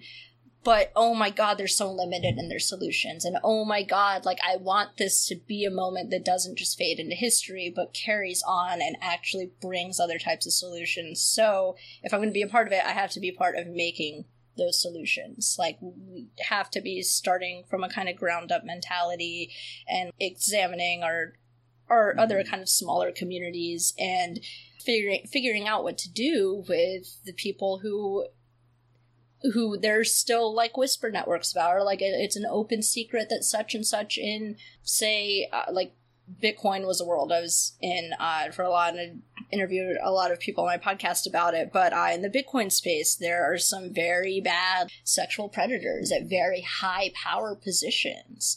And it is kind of like this weird open secret everyone kind of knows that so and so you know drugs and rapes people and like that's not Mhm. okay like that's not okay that it's Right. just still kind of like well it's like we can have these conversations that we can be more combative with things like it's it, i'm ho- hopefully me too is kind of opening up that space to be more kind of in your face about like this is you know still happening I think I think I would say I I agree with the sentiment of what you're saying. I don't know that I would say it in that way. Let me just sort of re just with the last part. Everything else totally on board with. But I think we need to be in some ways I would say less combative about the way we talk about things. So for instance, there's a great book called The Trauma Myth by Susan Clancy. Susan Clancy interviewed I think 200, over 200 children who had been molested by adults who had been molested as children. They all, I might be getting that number wrong, but whatever, you can read the book. They all said a very similar thing. Like, no, it wasn't violent. It wasn't really traumatic. It felt weird when it was happening. Yeah. And she understood that what happened was when they reconfigured it later because they understood it, it had a really intense effect on them. But the idea that it was trauma was not true. She kept saying it was violation. It is a horrible thing to do. Don't ever do this as a child. It fucks people up in a very intense way. Blah blah blah blah blah. but trauma is maybe not the right word for it. Trauma designates a different set of like histories and symptoms.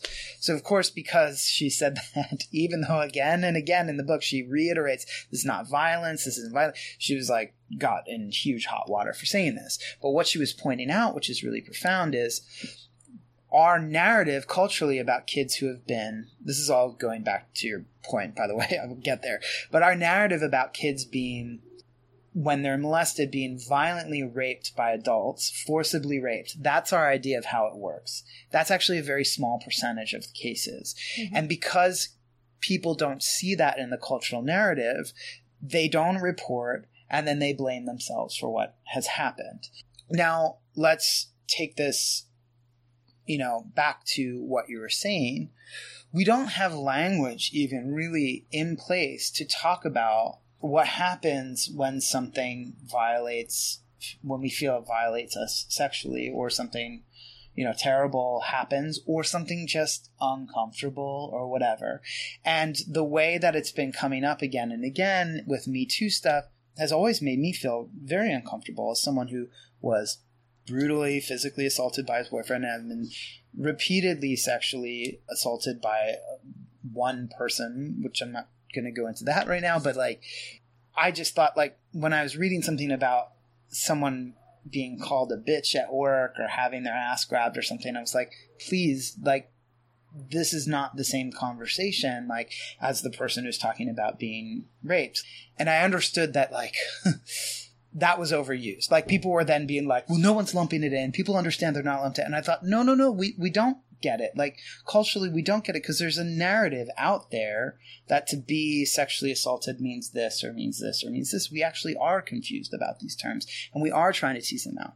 We don't have a language to talk about when something feels this when this kind of violation happens or when this thing that's just unpleasant but is maybe not a violation happens when blah blah blah and so all that is to say, like, we're still developing our our words now. But a lot of what's happening in Me Too is the presumption that we actually already know what we're saying when we say it, that we already have the language in place. And it's just not true. And we need to do that. We need to do that work. And the Aziz Ansari moment was was productive, almost productive, I would say. In like people were like, there's a lot going on here that we have to talk about that maybe we haven't considered before. I think unfortunately it was sort of like taken in in really polar directions that maybe were not also very useful. So let me just make a couple more points. I know like there's so much to say that it's just like blah blah blah, but like also layers. Just layers. before I got here, I was talking to my friend who's I know his boyfriend was abusive. I know it. And his boyfriend has been threatening to say that he was abusive. Now, his boyfriend has been arrested for violence, is in anger management, has probably, well, yeah, has addiction issues. Not that that's a condemnation of somebody, but just has sent messages to his boyfriend out of space. And so I know, and, and I know three people who have been falsely accused. Three publicly, some of them public figures. I also know that there are these situations like I was talking about before where I feel like languaging and all that kind of stuff is being conflated, things are being misunderstood, lumped together. So this is like it's a long, long, long discussion, and we can't hope to do it simply by talking about power dynamics or feminism or any of that kind of stuff alone.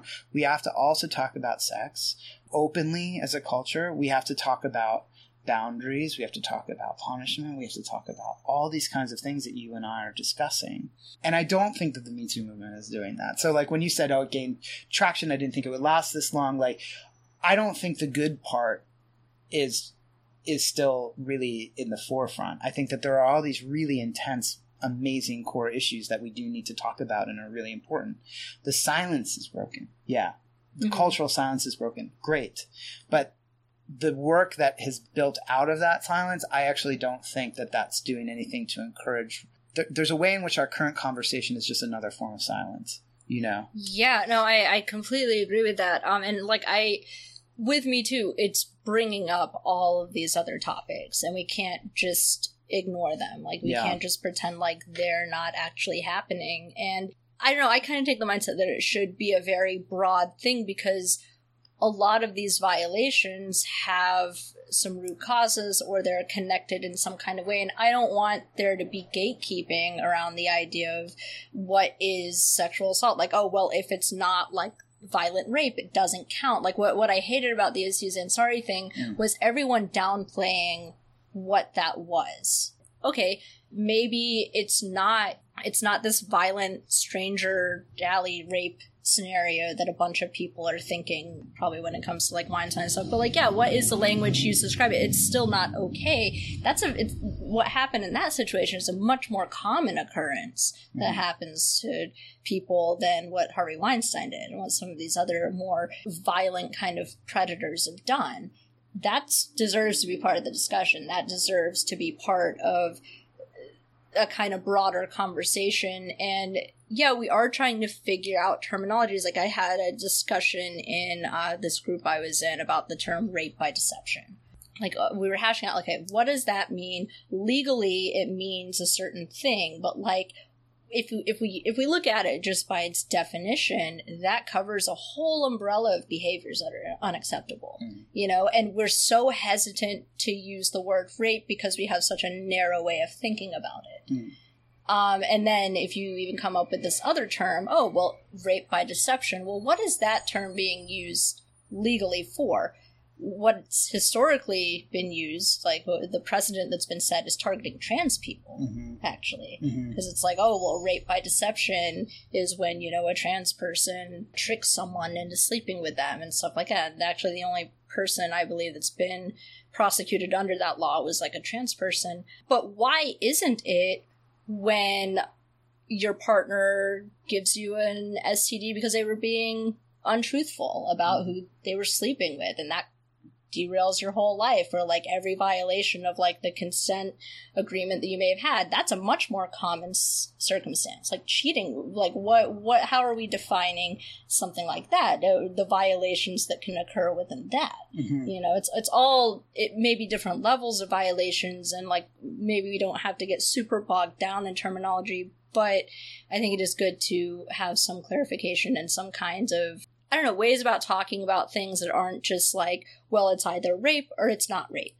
And if it's not rape, it's not as important and it's not as Right. meaningful. And it's like, yeah, I, did, I didn't want that to get lost in the whole kind of Me Too discussion because it did mm. seem like it started getting to a point of like, oh, well, let's compare this to like the worst possible thing. And oh, it's not as bad. It's like, no, it's not as bad, but it's still unacceptable. And like, Right. it happens more often. So, like, it's okay if we talk about these smaller violate smaller i mean there's still violations that are happening and that includes a huge topic about sex and cons- or a huge discussion about sex and consent that just is being i guess like awkwardly handled now like in some ways more eloquently by some people than others but uh, there's a lot of stuff there's a lot of stumbling around. I mean i think one, one of the reasons why you want to make these distinctions between this aziz ansari thing and harvey weinstein helping people who have been in these situations the way you would help people would be different in each of these cases just as that, that's why i brought up the susan clancy thing the way you would help someone who had been traumatized by violent rape as a child versus someone who had been molested in both reporting but also treatment and helping to heal are different. So we need different kinds of ways of looking at these events because they the difference in the ways of looking give us the best chance of helping the people who have undergone the, the whatever has happened. The reason I would oppose saying something like rape by deception is because it, it's not for the reason that the people that you were talking about, where, where it's like, well, that's not rape, that's this, right? I would say what we need to do is actually come up with words that we can point to instead of just saying not rape. Instead of just a word that just designates what it's not, we need to actually come up with a term for these sorts of things. We need to come up with our own exact language that really names the things because we do run the risk of lumping things together, but we also run the risk of dismissing things unless we lump them together. So that's it's and that's because we haven't done any p- real proactive work of giving new names to these events that happen. And we also haven't done any work really in understanding that most sex is what we call gray area. Well, there's there's totally immersive, enthusiastic consent where everybody feels great, and then there's rape.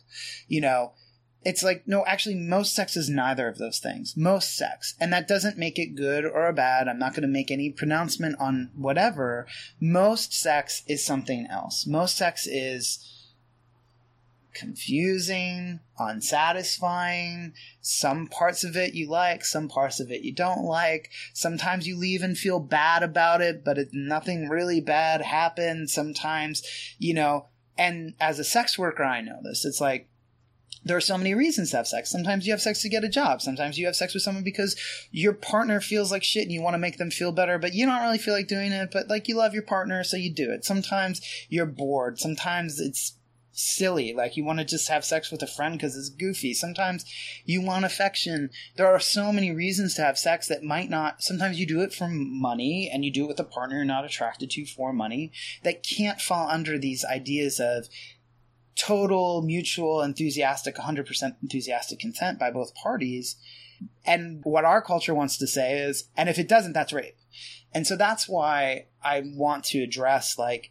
we just need better language for talking about all these things but the language isn't going to come from naming it this or naming it that. It's going to come from actually having conversations about our experiences Yeah, yeah absolutely.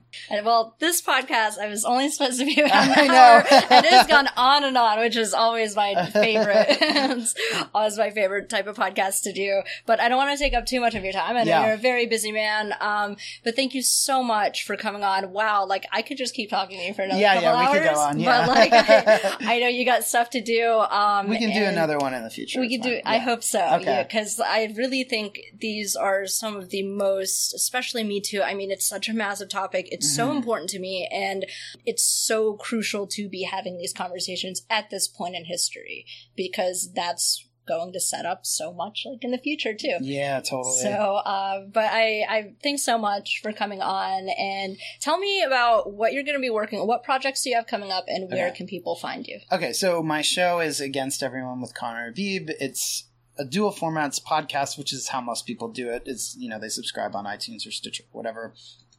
Um, but it's also on YouTube as video, so you can check it out there. I have a Patreon that's linked to that, patreon.com forward slash Conner Habib. C O N N E R H A B I B. And um, it's uh that's just you know like you get cool stuff if you sign up for that and support the show and it really makes a huge difference for me. I have a course coming up an online course where uh, i'm teaching about james joyce's ulysses and that starts on june the 16th which is the day the events in that book take place. And so you can sign up for that if you just go if you go to my twitter I'm tweeting about it a lot, so that's just at Conner Habib. So you'll probably see it there because, oh, wait, no, I actually have it on my website. So if you go to connerhabib.com forward slash Ulysses, I have it there. That's right. We're, out, we're like out of touch with our own websites now, I feel like. but, um, but you, God, yeah, I'm so you- mad at that stuff. so if you've always wanted to read Ulysses and like you found yourself sort of intimidated by how difficult everybody says it is or you know how long it is or whatever this is your chance so it's like i give uh, seven videos like uh, uh, over the course of six weeks and then we meet at the end and we all discuss it on like a live webinar and yeah so Awesome. Awesome. Well, sweet. Well, we solved, I guess, most of the world's problems All in this podcast. All done, yeah. we'll work on the rest next Okay. time. Good job.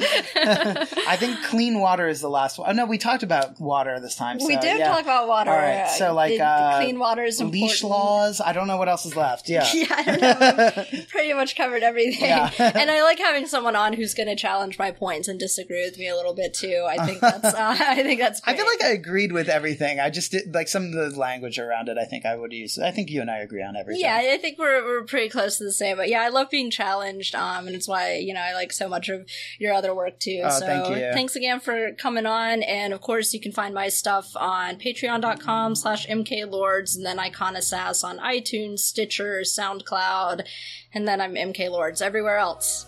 And send love mail to iconosass at gmail.com.